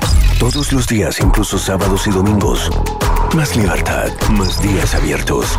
Distrito Argentino, estamos en Avenida Las Condes, Paseo San Damián y en distritoargentino.com. Distrito Argentino, abierto todos los días. Las principales marcas argentinas en un solo lugar. Distrito Argentino, todo lo demás es poesía. Sigamos cuidándonos. Usa mascarilla, lávate las manos, mantén distancia física, ventila constantemente. Ministerio de Salud, Gobierno de Chile. En Easy sabemos que pase lo que pase, tu hogar debe seguir funcionando. Por eso estamos en Corner Shop, para que puedas recibir en tu puerta esos productos que no pueden esperar. Además, te recordamos que puedes hacer tus compras en easy.cl, donde encontrarás opciones de despacho en 24 horas para que sigas renovando tu hogar. Porque cuidar tu salud y la de nuestros colaboradores también es cuidar nuestros hogares. Easy, renueva el amor por tu hogar. Revisa términos y condiciones de estos servicios en easy.cl. They to make me go to rehab. I said no, no, no. Yes, I've been black, when I come back, no. Lo mejor del rock y el pop vuelve para rehabilitar tus oídos. Rock and Pop 94.1. Música 24-7. Porque nos entrega solo material de primera. ¿Cómo no vamos a amar a este país generoso? Iván Guerrero y Berna Núñez están en la 94.1. Rock and Pop. Música 24-7. Sabrán ustedes, queridos y queridas, que estamos de fiesta durante esta semana. El toque de queda a las 10, por supuesto, no es muy eh, bienvenido en estas circunstancias, porque estamos cumpliendo 100 programas. El día viernes es nuestro programa número 100 acá en la Rock and Pop. Y por supuesto dijimos, bueno, tenemos que ponernos a tono y regalar a quienes de alguna forma eh, nos premian, a todos ustedes, con su sintonía todos los días, ¿no? Y trabajamos arduamente para conseguir un premio, muchas reuniones, muchas de ellas pudieron ser un mail, pero bueno, fueron reuniones. Y en la www.rockandpop.cl te puedes encontrar un formulario que tienes que llenar simplemente y participas por un vinilo de David Bowie y unos audífonos profesionales marca Shure. Increíble, se escucha espectacular. Así es que eh, participa, es muy fácil. Simplemente entras a la www.rockandpop.cl, llenas el formulario con tus datos, básicamente, eh, y ya estás concursando para llevarte el día viernes, que es el día que entregamos el premio, el programa número 100. eh, estas dos cosas, una persona se lleva las dos medallas, digamos. Fantástico concurso, nuestro centenario generoso acá en la 94.1, Iván Guerrero, no hagamos esperar más a la gente.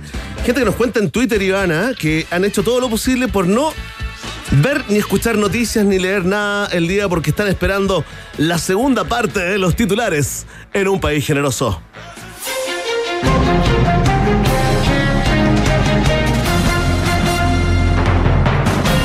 Aristía estrenó nueva canción después de tres años de silencio musical. En su primera entrevista, el trío de hermanos desmintió que la canción No es mi culpa haya sido dedicada a la empresa productora de pollos del mismo nombre para defenderse de las acusaciones de colusión. Consultados sobre qué ha sido de ellas desde el estallido de octubre del 2019, reconocieron que vienen saliendo del búnker que construyeron debajo de su casa y que ahora todo se ve bien. Ampliaremos ahí cuando esté la canción disponible, la escucharemos. Ah, ¿no está?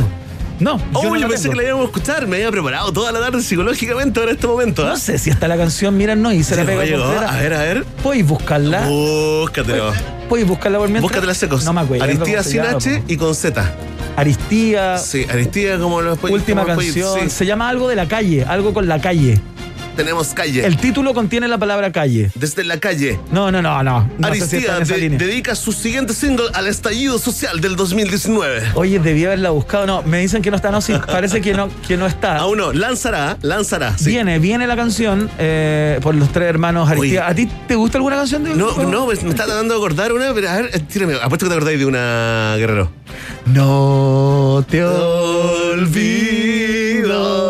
no, puedo olvidarte. Ese es un clásico. Buena la canción. Y esta no es mi culpa, na, es la que mencioné en el, oh, titular. Otro eh, clásico. Esa, es otra, ¿eh? ya dos ya. ¿eh? No se tienen varias. Superando a todas esas, bandas a One Hit Wonder, ¿Esta es? Ahí está. No, Atención. No, en exclusiva, en un Esta país no te generoso. olvido, No te olvido, sí. La antepenúltima canción del 1997 de Aristía. que me ya no importa. ¿Por qué vuelven a hacer música si ya están, ya, si ya, ya tan estable económicamente? Tienen más lagunas que tú en la AFP. Como que tiran un Oh. tema, pasan tres años, otro, No dos años, sacan dos canciones más. ¿Será de aburrido? Así como ya, ah, ¿sabéis qué? Estoy Es que él, cansada de la él es huerta. productor musical, po. Estoy cansada de la huerta orgánica, hermana. Él, que se llama José Ignacio Aristía, es, pr- es pro- productor y tiene como una carrera en Estados Unidos y todo el cuento, porque él como que se despegó de estas Ah, niñas que, ¿viste? que tienen Qué su bueno que me dijiste familia eso. acá y hacen su vida como... Miami también ahí, con la quintita chilena. No sé si en Los Ángeles o en Miami, pero ha estado en Estados Unidos, de hecho estudió allá. Atención, ¿Está ahora la sí, canción? en ¿Está? exclusiva, la Aquí nueva está. canción de Aristía. A ver, ¿escuchaban que están? Mira. ¿Con teclado? Sí, claro. A ver. No parte nunca. El rostro de la ciudad se llama la canción. Aquí está sonando, ¿eh? este es el nuevo tema. De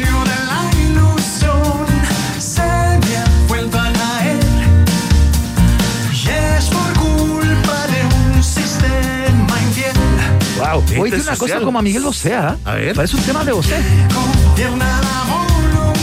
¿Te fijas? ¿Qué plagio? Plagio. No, no, pero tiene el, tiene el fraseo de Miguel Bosé. ¿Sabes qué? Si esto me lo dice Miguel Bosé, yo lo creo. Bueno, digamos que tiene un parecido interesante a lo que he venido haciendo, pero él tiene mucha más voz que yo. Increíble. Hoy está cantando solamente él de Aristía. El Aristía. ¿En qué momento entran la- las Aristías? Bueno, no sé si sea necesario. ¿ah? Adelanta, sí. Oh, nuestro público. Ahí están. Oh, bien. Tiene Como- cosas. Como la supernova. Tiene algo como a mecano también. Como en algún ¿eh? momento medio, está medio mecaneado, ¿no? Los españoles. Cada día joven. Viste que los, los 50 son los nuevos 15 Oye, ganas. saqué dos referencias al tiro, ¿ah? Sí, Qué oído absoluto, ¿ah? Sacando la biblioteca. Increíble. Tírate, tírate la última solo de bonus track. ¿Otra qué? ¿Otra, Otra referencia? referencia, sí. A ver. Dame un poquito más.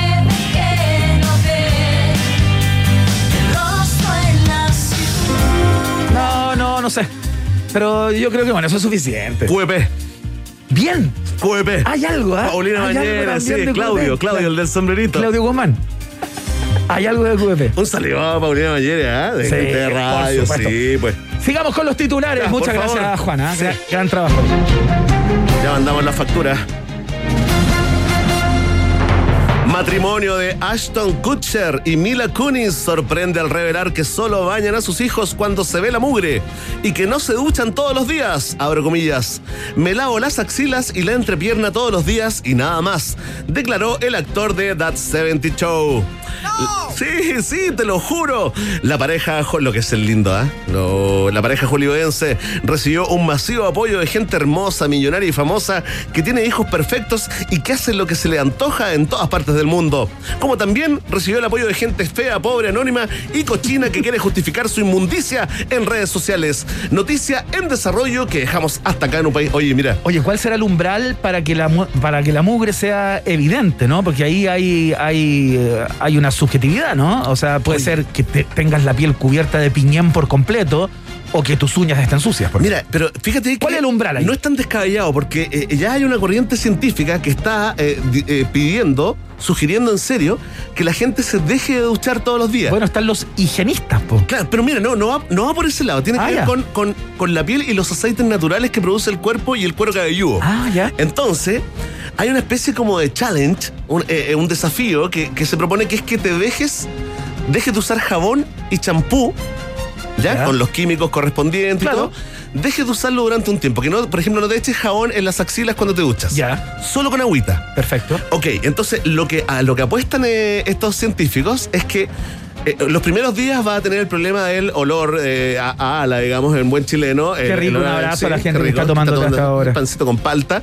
Eh, Va a tener olor, va a tener... pero, claro. pero se supone, y esto es lo que... El cuerpo autogenera lo, el cuerpo va, Va a generar sus propios aceites, Iván Guerrero. Eh, tu pelo se va a poner lindo después de un tiempo. Mira. Tu mal olor va a pasar después de un tiempo y puedes ser ese ser humano que no necesita eh, ta- tanto champú, ni bálsamo, ni ninguna de esas cosas. Entonces, claro, ahora hay que pasar esa etapa. Sí.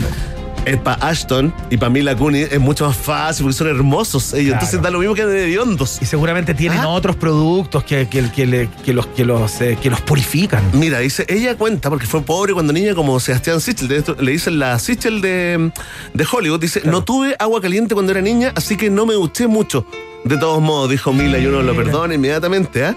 Cuando tuve hijos tampoco los lavaba todos los días. Nunca fui esa madre que baña a sus recién nacidos. Y el marido Ashton dice, solamente si puedes ver la suciedad, la mugre en ellos, los bañamos. De lo contrario, para mí no tiene sentido, dice, y además agregó eh, de Kunis, Mila Kunis, de que se lava la cara dos veces al día y Ashton dijo que después de entrenar se echaba un poquito de agüita en la cara solamente para sacar las sales. Ya, igual de hondo. Oye, son, co- son de inmundos. es como otra cosa. Son inmundos, pero se pueden dar el lujo. Oye, ¿y ¿ah? tú cuántas veces al día te lavas la cara?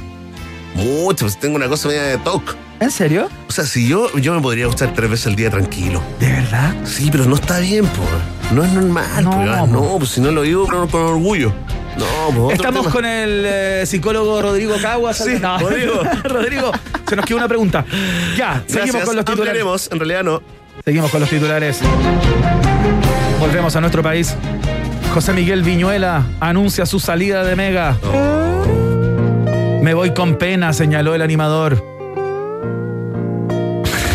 Esta es la de 31 minutos.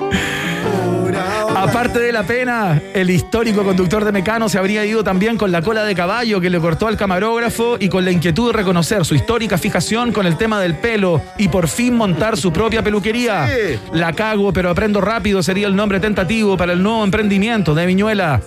Alberto Chang se conmueve ante el difícil momento del conductor de televisión y le ofrece su departamento con vista al mar en Malta para pasar el mal rato. Ampliaremos, ¿ah? 800 palitos, ¿ah? Le afanó Alberto Chank a José Miguel Viñola. ¿ah? No Claro, y que, y era la plata que había juntado durante toda su carrera televisiva, eh, que, es bastante larga. José Miguel Viñuela partió muy joven animando Mecano. Es cierto, ¿ah? Jovencito. Oye, ¿qué será de Chang? ¿Sigue en Malta? ¿No le pasó nunca nada? No, entiendo que sigue en Malta. Ya está. Sí. Oh, qué genio, ¿ah? No aprendió Garay del, del Le mandamos mejor, un ¿ah? abrazo a José Miguel Viñuela. Yo, Sí, un yo en algún momento tuve cierto grado de am- amistad con él, digamos, cuando éramos más chicos. Sí, se juntaban ahí como los del Mega. No, porque no, no. Lo que pasa es que eh, cuando éramos chicos, chicos, estoy hablando a los 12, 13 años. ¿Estuviste en Mecano? No, no, ven. ¿Era y tú? Deja terminar. Ya. Veraneábamos siempre los dos en Concón, en la quinta región. En, la, Ah, en la perfecto. quinta costa. Entonces yo iba todos los veranos y él también. Playa María, Él Playa tenía Negra. casa, yo no. bueno, no, no sé cómo es la historia, pero nos juntábamos ahí a jugar en los juegos en las tardes, jugábamos tacataca. esas ¿Cómo le decían? ¿José? ¿José? Hola, José. Viñuela. Ah, ¿en serio? Era Siempre como me era popular, así era como super pop. Ah. Pero antes que hiciera nada en televisión, estábamos como en el colegio. Claro, bien. Bueno, sí, le mandamos un saludo. No es, no es divertido quedarse eh, sin trabajo No, a pues. pesar de todo, ¿ah? Para nada. Ahí está, un abrazo fraterno. ¿Algo más quieres decirle, no? No, sigamos con los titulares. Perfecto. Vamos a un escándalo en Tokio. Escándalo en Tokio. Escándalo racista en el ciclismo olímpico. Cámaras sorprenden a entrenador alemán insultando a competidores de Argelia y Eritrea. ¿Qué? Ah, ¿cómo te quedó el ojo? Mira. ¿Sabes dónde está Eritrea? Eritrea, ¿no? Eritrea, eso. Gracias. En África Oriental con costa en el Mar Rojo, Iván. Perfecto. Pertenecían a Etiopía, pero se independizaron en el año 93. Mira, es como si lo estuvieras leyendo. ¿Viste? Increíble, ¿ah? Oye, mira lo que les dijo. ¿ah? Le dijo, atrapa a los camalleros. Eh, le gritó en vivo y en directo a su pupilo para animarlo, ¿ah? Abro comillas, no porque andemos en camello nos pueden decir camelleros, declararon los miembros del nuevo Team Choquita Internacional. Los que me acusan de racista no han estado en un almuerzo familiar en Chile escuchando lo que las madres, tíos y abuelos piensan de los inmigrantes. Se defendió el entrenador alemán que podría ser suspendido. Fíjate Sí, que claro. ni siquiera el pupilo le prestó ropa. Pero, Dijo o sea- que estaba consternado y que tomaba distancia, que lo encontraba eh, realmente inexcusable y que no tenía nada que ver con este gallo que me entrena, pero la verdad, chao, chao, chao. O sea, ahí me parece quedó. esto viola el espíritu olímpico en su, en su concepción más básica. Totalmente. Y la mala suerte igual de que justo lo estaban grabando, No, no, no. Independiente de eso, grabando. no tiene ninguna posibilidad de no ser sancionado, creo yo. Ahí está. O sea, si no fuera sancionado, sería una omisión, creo, imperdonable. ¿Qué vamos a hacer con el team eh, Malta Morenita, el team Morocha, Iván? Se vienen cambios en el deporte también, Sí. ¿eh? Y en el tema de los auspicios. ¿Viste toda esta polémica también por la vestimenta de las jugadoras de voleibol? Que hubo toda una polémica porque no jugaron con las, con las tanguitas o con los bikinis con los que tradicionalmente Sí, juegan y sí. lucieron unos, Es la unos, selección unos de trajes de Noruega, ¿no? De Noruega. De. Noruega, sí. Llama la atención porque son Pero como países que salieron las alemanas también como a, a- a prestar ropa diciendo, o sea. Se pueden vestir como quieran, obvio. estupidez. Sí, todo partió con, con la obligación de tomarse la foto oficial con bikini. ya. Claro, ahora, eh, viste que uno tiene como idealizadas las cosas eh, media- media- mediáticamente hablando, uno recibe cierta información, la que quiere, ¿no? Eh, por supuesto que no están todos los temas resueltos en los países nórdicos. Esto te habla también ahí de, de un eh, eh, machismo, machismo atávico. En realidad, yo hoy en día no le he podido exigir a nadie Claro. que se ponga poca ropa para una foto. ¿Qué es eso? Ni siquiera al revés tampoco. Tampoco le puedo exigir que se vistan, se tapen entero, como lo han hecho en otras cual. ocasiones, claro. Ya está, ahí está, con nuestras diatribas y Chile cambió, ¿ah? Dejamos la entrega informativa a nivel 1 acá en un país generoso. Y vamos con la música. Vamos a escuchar a los norteamericanos desde Los Ángeles, California, con amor. Suenan los Red Hot Chili Pepper. Esto se llama Scar Tissue. Suena acá, en la Rock and Pop Música 24-7. Mr. Know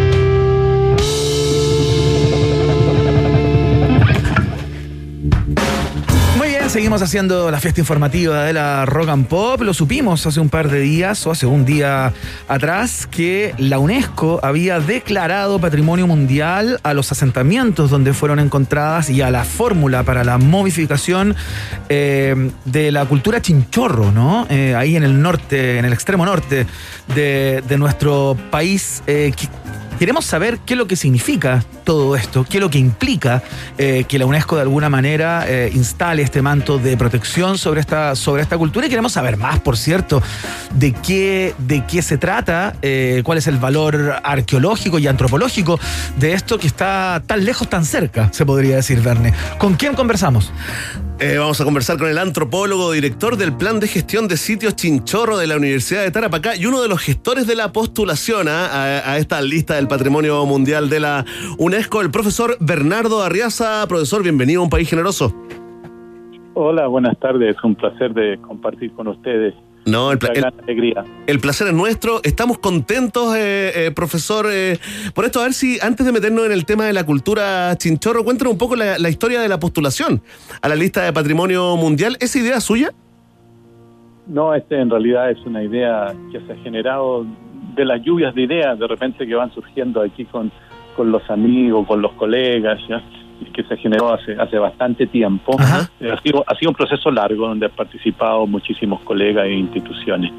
Y, y ahora vemos el fruto de ese trabajo largo eh, que pues, la UNESCO nos dio, por decirlo, su bendición. ¿no? ¿Cómo, cómo se postula y, y- qué es lo que cambia, digamos? eh, eh, ¿Cuáles son eh, este nuevo estado de las cosas?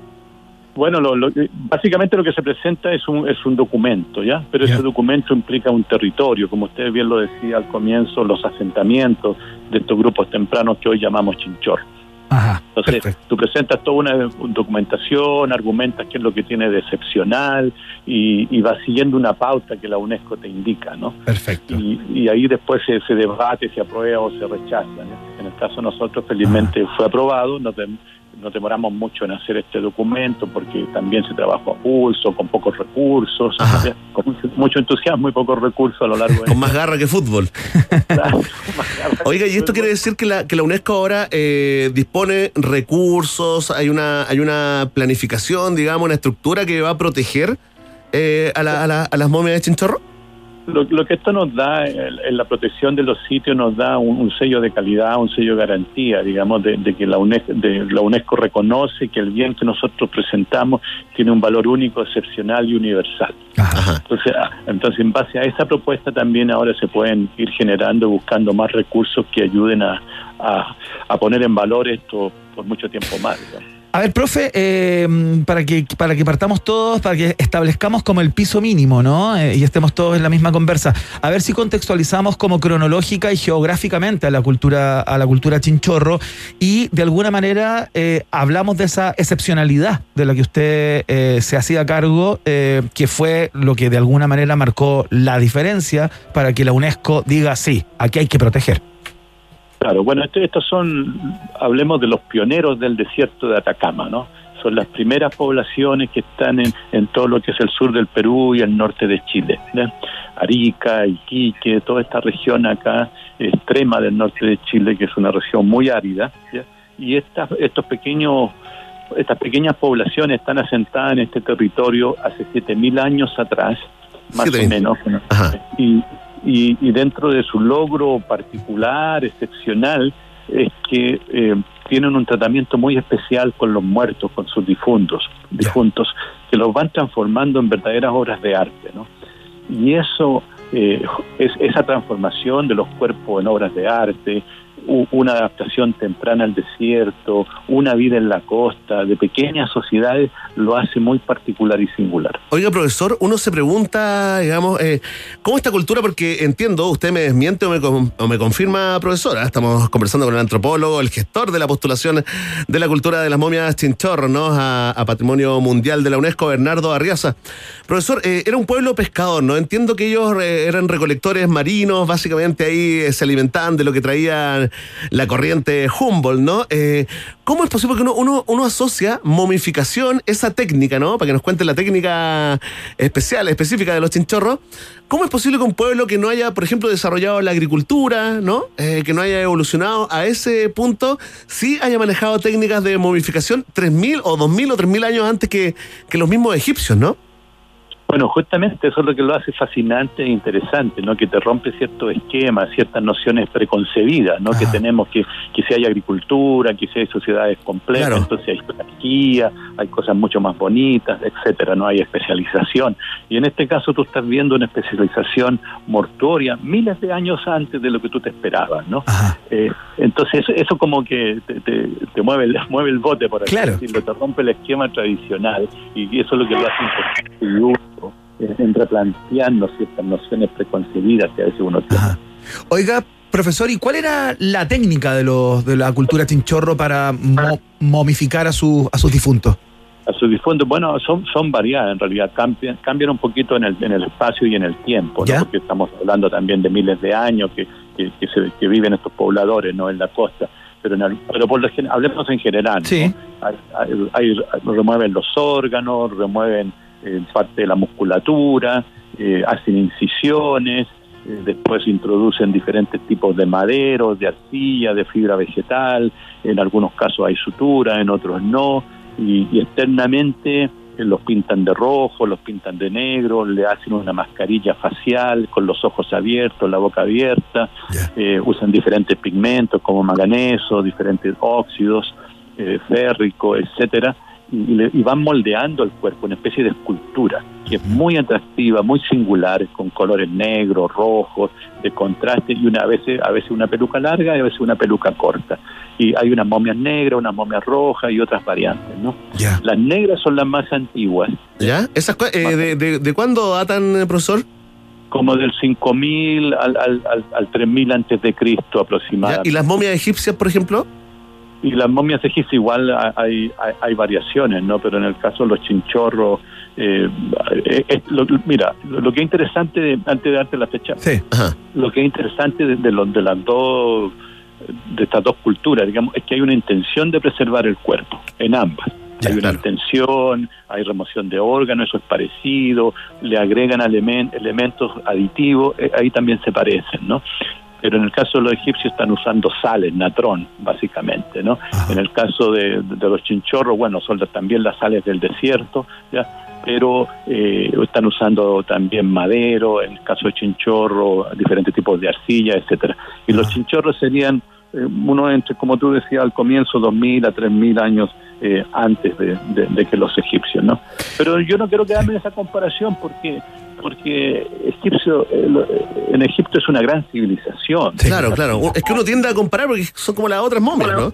Claro, mega estructura, una cosa jerárquica muy fuerte. eh, en cambio, chinchorros son pequeños grupos, son pequeños grupos de pescadores, de cazadores que viven una vida bastante eh, tecnológicamente con una subsistencia basada en el mar, pero su énfasis, su ideología, sus prácticas, sus cosas cotidianas, obviamente giraba en torno a la muerte y a esas prácticas complejas e interesantes. Oiga, profe, eh, cuando, cuando uno postula a una a una a un- estatus como este, ¿no? Eh, de que la UNESCO de alguna manera eh, te califique como patrimonio de la humanidad o patrimonio eh, mundial, eh, un- uno quiere proteger y resguardar algo, ¿no? Entonces, de inmediato surge la pregunta, ¿qué, qué prácticas, qué hábitos o, qué actividades estaban poniendo en riesgo eh, la preservación y la conservación de lo descubierto y de lo que imagino queda por descubrir? Claro, bueno, hay, hay, hay varias cosas, ¿no? O sea, primero, lo bueno que la UNESCO te reconoce que esto tiene un- un- un- una cosa excepcional, ¿no? Que tiene que tiene un valor único, excepcional, lo reconoce la UNESCO y eso le da una importancia Claro, claro. eh, científica a través de todo el mundo. Pero por otro lado, entonces eso también ahora te obliga en cierta manera a, a generar planes de manejo, planes de riesgo, en hacer que en hacer que lo que tú estás postulando, que tiene un valor único excepcional, se mantenga en el tiempo. ¿Ya? Entonces, ¿cómo lo vas a mantener? Bueno, ah, delimitando los sitios, generando los espacios de circulación, lugares de atención a los visitantes, delimitando los espacios, haciendo un rayado de cancha, por Claro. así decirlo en términos más simples, ¿no? Jugamos de aquí para adelante, este- este- estos son los límites, aquí sí, aquí no, qué cosas se pueden construir, vamos a construir un edificio de 20 pisos, no, eso no se puede. Claro. Entonces, claro, entonces tiene que buscar diferentes formas que te ayuden a preservar y darle continuidad a ese bien excepcional que tú has declarado y que Oye, ha sido reconocido. Es fantástico, aparte que se abre la, la ventanita o la puerta, también puede ser un portón ¿no? del turismo de intereses específicos. Mucha gente que viaja eh, simplemente en la búsqueda de, de- de- de- de ver eh, eh, momias como la de Chinchorro, ¿no, profesor? Claro, por supuesto, además de ver eh, muchos paisajes del desierto, donde caminaban los, los chinchorros, en la desembocadura. de Claro, rec- recrear su. Claro, recrear un poco su vida, ¿no? recrear su vida. Oye, ¿qué les pasó a los chinchorros? ¿Cuándo desaparecieron, eh, profesor? Mira, eso, el- más que desaparecer los chinchorros, yo creo que lo que desaparece es esta práctica de momificación artificial. Ah, ya. Varía un poquito de, de- lugar en lugar, ¿no? Eh, pero más o menos entre el 1000 antes de Cristo, 1500, por ahí empieza ya a desaparecer, ¿no? En vez de tener estas técnicas complejas, hay pequeños mascaritas de barro, así como que gradualmente se, como cuando la ampolleta se va apagando de a poquito, así yo creo que también pasa en Chinchorro, van cambiando las costumbres, los nietos, los tataranietos ya no hacían lo mismo que los abuelos, va cambiando. ¿eh? Yo creo que eso es lo que está pasando. Además empiezan a aparecer eh, eh, movimientos de, de otras poblaciones, ¿no? Comienza la horticultura, claro. cambio ya, ya, ya diferente en la forma de vivir y de hacer, ¿no? El antropólogo y director del plan de gestión de sitios Chinchorro de la Universidad de Tarapacá y uno de los gestores de la, postel- de la postulación eh, para la, la protección de la UNESCO de esta cultura, el profesor Bernardo Arriaza, conversando a esta hora de la tarde con el país generoso de la Roca. Bueno, doctor, eh, le damos las gracias, profesor. O sea, nos parece fantástico te- tener, entiendo que es el séptimo, el séptimo sitio, el la séptima eh, protección de la UNESCO sobre una maravilla eh, que esté en nuestras, en nuestros, en- dentro de nuestra frontera, digamos, para que se entienda.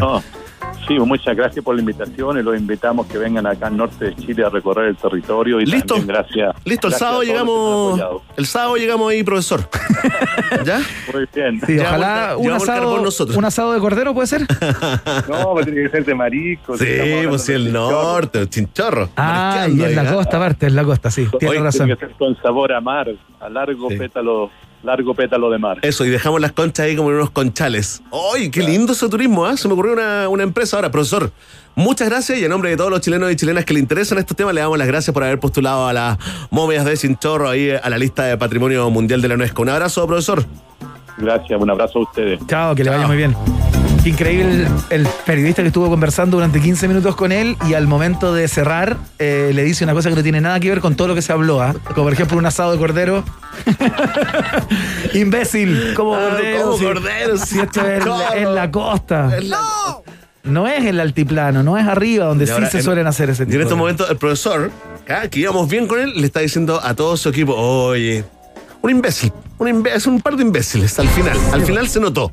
Qué lamentable eh, tener que gastar mi tiempo en hablar con personas que no manejan el tema, En vez de que estar no ahí, están interiorizados de de lo que se eh, trata. amamantando a una momia de chinchorro, meciéndola, bueno. Se me olvidó preguntarle, le quería preguntar, pero sentí que podía hacer una pregunta. Si la Miss Chile, esta famosa, esta famosa mm, momia ¿Cuál, que está ahí en el Museo del Padre Ah, de Peche, sí, en San Pedro de acá, pertenece a la cultura chinchorro.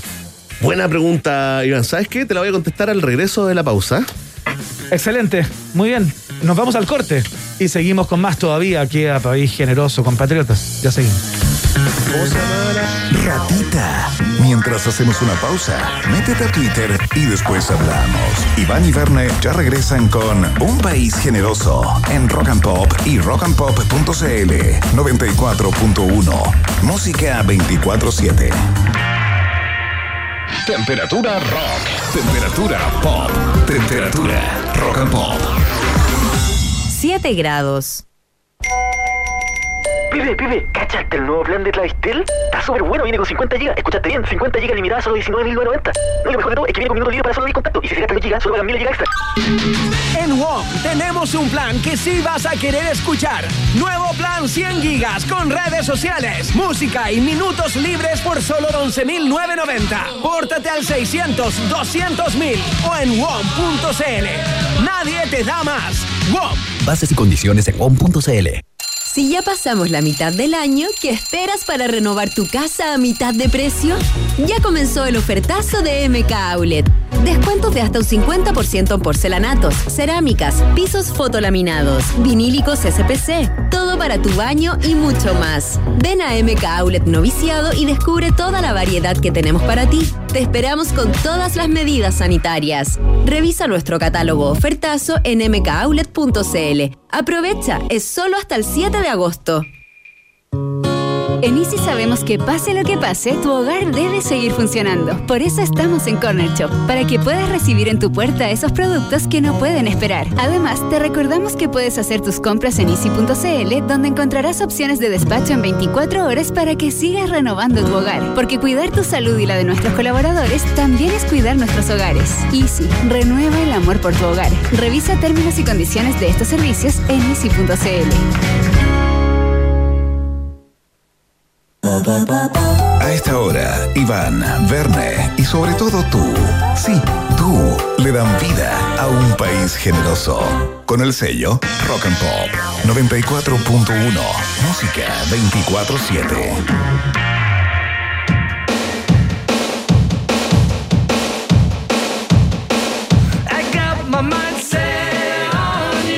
I got my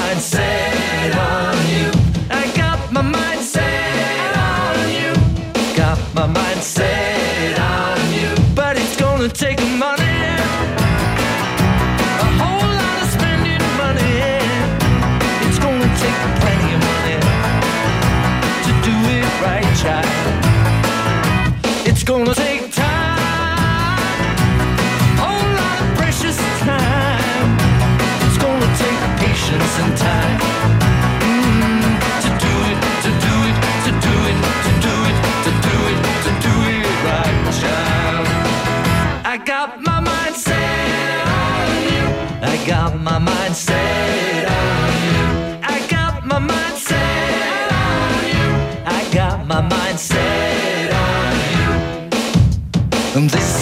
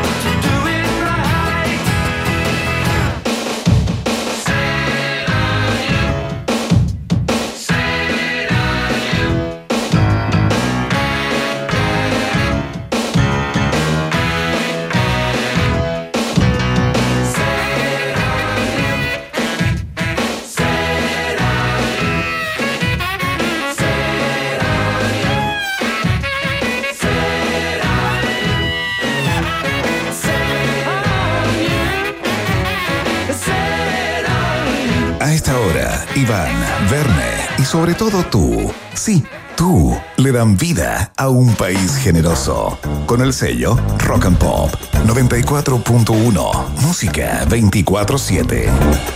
Fue el propio presidente, el vicepresidente, perdón, de la Convención Constituyente, eh, quien el día de hoy salió a poner los puntos sobre las IES o sobre las J, si usted quiere, a propósito de la cantidad de críticas eh, que se han vertido con respecto al trabajo de, esta instancia, ¿no?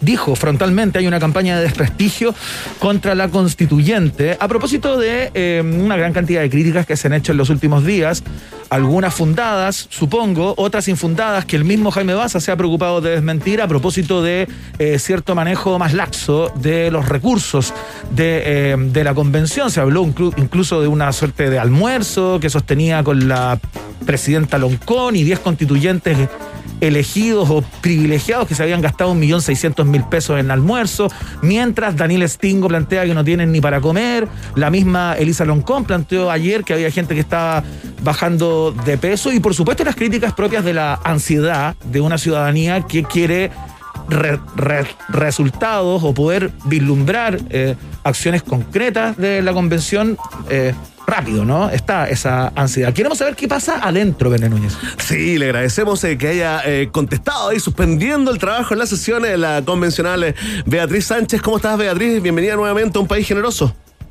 Hola, ¿cómo están? Dispuesta a contestar todas las preguntas y contarle todo lo que hay y lo que no hay, Eh, es eso. cierto lo que no es cierto. Queríamos hablar contigo en, en tu condición también no solamente de convencional, sino que de colega periodista, eh, Beatriz, eh, ícono, ¿no? Oye, ¿qué tiene, eh, cómo, cómo está el ambiente adentro con respecto a estas declaraciones? Eh, ¿Está la sensación, hay una mayoría que siente, digamos, eh, que está segura de que hay una campaña de desprestigio eh, en contra de la convención? A ver, yo creo que hay varias cosas que están pasando al mismo tiempo y que tienen que ver con que la información hacia afuera no es tan clara. Entonces, evidentemente, eh, cualquiera que quiera levantar alguna sospecha o una opinión no muy clara, en fin, eh, cae en esta zona gris porque no se entiende mucho lo que estamos haciendo. De hecho, miren, les cuento, Sí. vengo saliendo de la comisión que en la que estoy. Sí. Eh, estamos hoy día todas y todos los convencionales en alguna comisión trabajando. Yo estoy en la de comunicaciones. Y lo que busca justamente es generar una estrategia comunicacional Ajá. que ya no existe. Y es por eso que hay estas zonas grises donde no se sabe mucho. Y, y quiero explicárselos así. Sí. Entramos a un lugar, nosotros sabíamos esto y se explicó varias veces, pero es difícil de comprender hasta que no lo vives. Nosotros entramos a un lugar donde no había ninguna regla establecida. Claro. Y nunca nos ha pasado eso en la vida. Uno entra desde la escuela hasta el oficio que uno estudia, todo hasta normado. el trabajo que uno hace, todo normado. La hora que entra, la hora que sale, si usa Sí, uniforme, si no usa uniforme, dónde te sientas, qué es lo que tienes que hacer. Bueno, entramos a un lugar donde no tenía nada de eso y además un grupo 155 que no nos conocíamos. Claro. O sea, no conocíamos dinámicas de trabajo, nadie previamente, en fin. Entonces, ponernos de acuerdo sobre las reglas básicas, o sea, desde la hora que entramos hasta la hora que salimos, desde qué es lo que hay que hacer, cómo nos ponemos de acuerdo para quién habla primero y quién habla después, Mm. cuántos minutos habla. Bueno, todo eso parte de cero, es hacer camino al andar. Mira, un, un, un convencional muy querido mí- eh, mío, Nacho Achurra, lo dice así. Sí. Es como cuando si tú entras a jugar un partido de fútbol, sí, que estuviera ni la cancha, ni los arcos, ni los árbitros, ni once por lado, ni una pelota en el centro. Hay que hacerlo todo. Eso, eso no es partir de cero, es partir como de menos tres. una cosa así. Entonces, cuando eh, es muy difícil de imaginar eso. Entonces, por eso es que eh, explicarlo, yo creo que demora un poquito explicarlo para que la gente se haga una idea. Entonces, frente a eso tienes que primero ponerte de acuerdo sobre las reglas para poder Claro. jugar en esta cancha. Eh, y eso no es una pega menor, no es no, no estar haciendo la pega. Porque yo entiendo a la gente que me diga, oye, pero ¿cuándo van a empezar a hablar de, mira, con las FP, el agua? Yo sé, vamos a entrar en eso seguramente en, 30, en unos, ya quedan menos, ¿no? En unos 25 días más, porque ese es el plazo que se dieron las comisiones en las que estamos, Claro. que van a poner esas reglas de funcionamiento de la convención, que ojo, no son solo formas, porque estas formas de funcionamiento también son fondo. Oye, Bea Sánchez, y ya que tú estás en la Comisión de, de Comunicación, ju- justamente, en el día de hoy no hay una centralización de la información de parte de algún estamento o alguien al interior de la convención que comunique hacia afuera. O sea, hoy día estamos como sometidos al arbitrio del tuit que tiene más eh, RTs Hay un- para, hay un para- hacernos cargo o entender lo que está pasando. Tal cual, tal cual. no hay un no hay una, una forma. Lo que hay, y tiene razón lo que dice Verne, hay un, hoy día hay un YouTube que transmite Sí. todas las comisiones, pero no hay un relato central. Mm. Y eso no es suficiente, es ver las comisiones como en seco, ¿no? No te transmite mucho, pero no existe una estrategia comunicacional, no hay un relato todos los días. Es difícil encontrar la, la, la, mm, la información, por ejemplo, la tabla del día, no es muy amigable el sistema. Claro, claro. Tiene por qué serlo, hay que crear todo eso. Entonces, por eso se hace difícil. Y, por supuesto, eh, todo lo que sale de la convención está al arbitrio de un tuit que puedo hacer yo, por ejemplo, Claro. y que le puedo dar una forma, Sí, un tuit que puede dar, no sé, voy a, voy a nombrar gente así como a la Sara, viene la Sara, sí, Marcela Cubillo, por ejemplo, y tal, Sí, viene claro. al azar, viene los tres curiosos. Oye, vea, ¿Me más allá de los azares, más allá de los azares, te quería preguntar por eso mismo, porque eh, cierto sector eh, de la convención, eh, los que tienen mayor representación, digamos, de la centroizquierda hacia la izquierda, eh, tienen la impresión de que hay un grupo fundamentalmente compuesto por integrantes de la campaña de Vamos por Chile, de la, bancada de Vamos por Chile, que quieren que esto no funcione y están atornillando para el otro lado, digamos. ¿Tú tienes la misma sensación? ¿Es así tan claro? ¿O te parece que hay, que hay grises ahí y es interpretable y están hablando desde la sensación de minoría, desde que no les dan mucha pelota, según ellos mismos dicen? Mira, a mí me da la impresión que hay un sector de, de, de la derecha que efectivamente está atornillando al revés. Y te voy a explicar por qué tengo esa sensación. Porque yo, a mí me toca estar en el pleno, estamos, porque además con la pandemia no podemos estar todos y todas juntas en un mismo lugar. Entonces, hay varios y varias que estamos en el pleno que se llaman este como hemiciclo, eh, y hay otros y otras que están en salas aledañas. Ah, estamos como todos repartidos además. Entonces, eh, yo estoy en el pleno, me toca verlos al, al- al otro lado del, del hemiciclo, a varios y varias de ellas, y yo veo sus intervenciones, ¿no? Y, y han sostenido un tipo de intervención, no digo todo el sector, ¿ah? no meto no meto todo, todo en el mismo Ajá. saco, pero a un grupo importante de ellos y de ellas que hay hay una hay un, una forma de intervención que es bien permanente y que yo diría yo resumiría como en, en dos tipos uno es que están permanentemente hablando de que no nos dejen intervenir de que no les dan la palabra, de que estamos perdiendo mucho tiempo, de que la sesión es, solo bla bla y no, no, no cortamos nunca, de que entonces eh, y todo eso queda grabado, ¿no? Y después ellos lo graban, lo suben a Twitter. Claro, va generando Entonces, realidad. Exactamente. Después también están en una permanente diciendo que estamos buscando muchos privilegios, que los privilegios, que estamos hablando de privilegios, que buscamos Sí. más plata, Mm. que estamos hablando solo de plata. Y, y a mí me llama mucho la atención, ¿ah? porque yo digo, pues qué raro, ¿y qué- ¿quién hablará tanto de plata? Yo nunca he hablado de plata. Bueno, eso. y después la otra, lo otro que están instalando, y lo instalaron con mucha fuerza, y te lo digo porque yo soy periodista, y yo casi me caí de la silla cuando, cuando después vi como la repercusión afuera, Sí. era que los medios no podían entrar a cubrir la convención, que los periodistas no podían entrar, que los periodistas no podían entrar. Claro, no pueden entrar al hemiciclo arriba por un tema de coronavirus Claro. y espacios reducidos. De aforo. Entonces, sí, yo me encontré con la sorpresa que esto que decían como a un cierto, con un cierto tono al interior del hemiciclo, lo repetían por redes sociales, pero amplificado, no sé, en 100, Claro, ¿no? claro. Mucho más duro, mucho más rudo, en entrevistas, con titulares, directo a la yugular de, qué sé yo, de la mesa directiva. Y ahí me di cuenta que aquí había algo planificado, que no era casual, no era uno, no eran dos, sino que era una constante de instalar ciertas frases. Claro, principalmente entiendo de los, de los, de los hay convencionales del, del que votaron rechazo. Básicamente no hay que ser, digamos, muy analista para entender. Oye, es muy bueno esto que cuentas, Bea, en el fondo, de que en un futuro cercano van a convivir, eh, digamos, eh, eh, las comunicaciones propias de la convención, más los periodistas que van a llegar de afuera, más el canal eh, que transmite eh, en vivo y en directo por streaming, ¿no? Claro. Mira, claro. te quiero hacer una pregunta que parece, parece joda y superficial. Pero esto que hay ahí. No, el tema de los almuerzos, fíjate. ¿eh? Eh, Ah, porque, sí. mira, eh, eh, claro, uno tiende como a sumarse a la broma, al chiste fácil, ¿no? De decir, bueno, están preocupados de comer, que bajen de peso, ¿verdad? que les va a hacer bien igual, están todos gordos, bla, bla, bla. Pero fíjate que eh, yendo, poniendo la pelota al piso, es difícil trabajar bien en un trabajo tan eh, importante, trascendente para la historia de este, de este país que, te- que tienen que hacer ahí los que están obligados a hacer por mandato los, los convencionales. ¿Cómo trabajar bien si no se come bien? Eh, y, y no te lo digo desde, desde el lado guatón de la vida, ¿no? Te lo digo desde el lado simplemente biológico, científico, ¿no? Como es una necesidad básica como ir al baño, como tener agua disponible, eh, aire, eh, aire puro, ¿no? El tener la posibilidad, el espacio y el lugar de comerse un almuerzo digno, ¿no? Vea, no sé cómo lo ves tú, ¿te parece un tema menor o te parece un tema importante?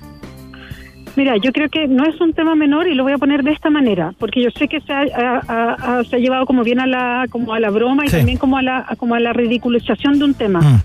Pero mira, hoy día en, en las leyes laborales, incluso en Chile, te exigen que haya una consideración respecto a- al horario de plación, a los tiempos de alimentación de las y los trabajadores, en general. Es parte de la ley laboral, ¿no? Eh, lo que pasa en el Congreso, y esto es para- para- también para tener una idea de, de por qué todo, de que aquí ah, también hay, hay, hay, algo que le toca a un gobierno que nunca quiso este proceso, y se notan ciertas cosas.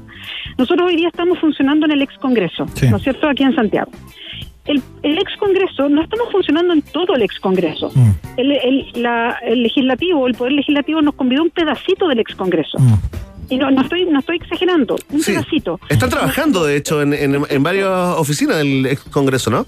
En, en algunas, entonces nos, nos queda chico. Mm. Entonces no alca- y estamos también en una en un lugar que se llama Palacio Pereira, que acondicionaron, se supone, pero tampoco es para toda la convención, porque ahí funciona el Ministerio de las Culturas y tiene también una oficina de la Sectres. Entonces, en definitiva, la convención no tiene un espacio propio, tiene espacios convidados. Mira. ¿ya? Eso es una cosa. Entonces, el almuerzo, efectivamente, hoy día no hay almuerzo, hay espe- hay unas bolsitas con un sándwich, está bien, yo no yo no digo que, que- o sea, ya, Sí. perfecto, que es, bueno que nos un es soportable, se, se puede ir así, digamos. Sí, por supuesto, Claro. no, no le pero ya, filo, hay un sándwich, tírala, café, un agua, ni un problema, el tema es que no hay dónde comerlo. O sea, lo estábamos comiendo sentado en las escalinatas del Congreso. No, pues que no se puede. Oye, pero está muy mal. No estoy de acuerdo, sí. Yo no estoy de acuerdo contigo que igual piola, ¿no? Yo encuentro que está mal. No, piola porque hay que seguir avanzando y hay que seguir dando. No, sí, pero no pueden ser las condiciones de personas que fueron elegidas, que hicieron campaña, que tienen muchas de ellas pergamino, historia. ¿Cómo, una- cómo estás trabajando así? Que tiene una pega no menor. Lo que, pasa es que, lo que pasa es que yo creo que estamos en un proceso de instalación y eso debería mejorarse, creo yo. Pero a lo que voy es que cuando está cuando se hacen estos reclamos y, y, y- y claro, y, la derecha ha tratado de instalar que ah queremos privilegios, o sea, nadie está pidiendo privilegios, estamos pidiendo que se ponga atención a leyes laborales, que se ponga atención a lo que se exige para cualquier tipo de trabajador o trabajadora y que en Chile en muchos Claro. casos tampoco se cumple, ¿no? Pero aquí hay un problema de base de que hay una convención constitucional que no tiene espacios propios. ¿No? Entonces tenemos que andar como buscando, hoy ¿podemos ocupar esta salita? No, están todas ocupadas. Ya, entonces de repente tenemos reuniones en el jardín o reuniones en las banquitas de afuera. Claro. Porque no, no cabemos todos. Claro, que- y- y- claro. en serio. Sí, pues, Porque no tenemos espacios. Sí, bueno, vamos, oye, Bea, te- te- Beatriz, te queremos agradecer mucho eh, estos contactos. Seguramente te vamos a, a insistir cada tanto, ¿no? Porque muy interesantes los reportes del cotidiano de la convención, más allá de los tweets, más allá de la información mediatizada, ¿no? Beatriz Sánchez, ex candidata a la presidencia, colega en este Vale. caso también, eh, y convencional constituyente del Frente Amplio. Bea, muchas gracias por la gentileza. A ustedes un abrazo, que estén Chao, que, bien. que te vaya muy bien. Chao, chao. Ahí está, Beatriz Sánchez entonces contando la verdad de la milanesa, donde las papas queman, donde pica el pollo, como se dice, ¿no? Ahí mismo. donde pica el pollo, qué Donde bueno. pica el pollo. Yo me lo sabía más como chinchorro, donde pica la jaiba, me lo sabía yo. Una Sí. cosa costera, costera. También funciona. Costeña, sí.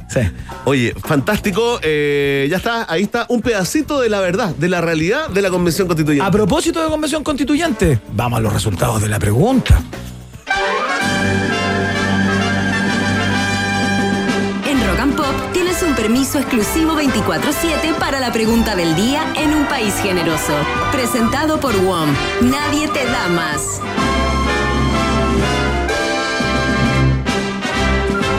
Atención, atención, pueblo de un país generoso. Vamos a ir con los resultados parciales de esta prestigiosa encuesta, la que llamamos tan creativamente la pregunta del día. Acá, en UPG. Voy a abrir comillas. ¿ah? Hay una campaña de desprestigio contra la constituyente, declaró el vicepresidente de la mesa de la Convención Constitucional, Jaime Baza. Te preguntamos a ti para que liberes el opinólogo interior, la opinóloga interior. ¿Estás de acuerdo con esta declaración? Bueno, ya contestó Beatriz Sánchez que está de acuerdo, Iana. No sé si votó, no sé si votó, pero lo dijo al aire. Atención, en el último lugar de las preferencias, marcando un 4,9%, está la opción que no se victimicen. Más arriba, con un 21,7% de los sufragios, está la opción deben ignorar esta campaña y trabajar. Con un 27,9% de los votos se ubica en segundo lugar la alternativa ¿saben qué? Se desprestigian solitos esto, ¿no? Y en primer lugar, pero sin mayoría absoluta, cerca sí, ¿ah? con un 45,5%, liderando la encuesta de un país generoso la opción, me parece evidente que hay una campaña de desprestigio contra la constituyente. Atención, le queremos agradecer eh, a Salvo Parra que dice, una vez Juan Gabriel le dijo a un periodista, lo evidente no se pregunta. Sí, en realidad es lo que se ve no se pregunta. Te falta a Juan Gabriel ahí. Ignacio Aguilar dice, están ocupando todos los medios de los que son dueños para desprestigiar a la convención, sin duda. Lo que me da lata es que la gente es tan re chaquetera que muchos prenden. Troncoso Paulina nos dice que trabajen nomás y no hagan caso a tanta tontera que dicen y dirán y pone el famoso GIF de Alexis Sánchez mandando a las pailas. Queremos agradecer a Rubio Pavés, Juan, a Josefa Harrison, a Marcos Barros Ketere, Bruce Wayne, Androide de la Utopía, Cristóbal Arregada, Oliva Paulo. Bueno, ya, nombres menos más, Claudio 1974, nuestro amigo Hank, Soy Casi Perfecto y Pablo Castro. Algunos de los que votaron y comentaron en la pregunta del día en un país generoso, ya lo saben. Vox Populi, Vox Day. Si tú tienes preguntas, nosotros tenemos respuestas. Esto fue la pregunta del día en un país generoso, presentado por WOM. Nadie te da más. Si se trata de gigas, nadie te da más. Ahora nuestros planes tienen el doble de gigas para siempre. Nuestro plan de 100 gigas con redes sociales, música y minutos libres por solo 11.990 pesos. Si eres Womer, ya tienes el doble. Nadie te da más. WOM es parte de la fiesta informativa de la Rock and Pop que comienza a decir adiós, pero solo por hoy. Mañana a las 18 horas estamos de nuevo junto a ustedes con información y desinformación todo al mismo tiempo. Manipulación de la información también. Un poquito, Iván Guerrero. Oye, gracias a todas las ratitas de rodeadores, a los fanáticos que preguntaban por Gabriel León, se tomó unas vacaciones merecidas, por supuesto, y ya estará con nosotros el próximo miércoles. Excelente, nos vamos con música. Muchas gracias a todos, muchas gracias DJ Seco por la puesta al aire. A nuestro querido JT en la producción periodística de cada día. Desde Sur Corea. Escuchamos a The, Rem- The Rembrandts que escribieron esta y después no había para qué otra porque la agarró Friends. Se llama I'll Be There For You. Chao. slave.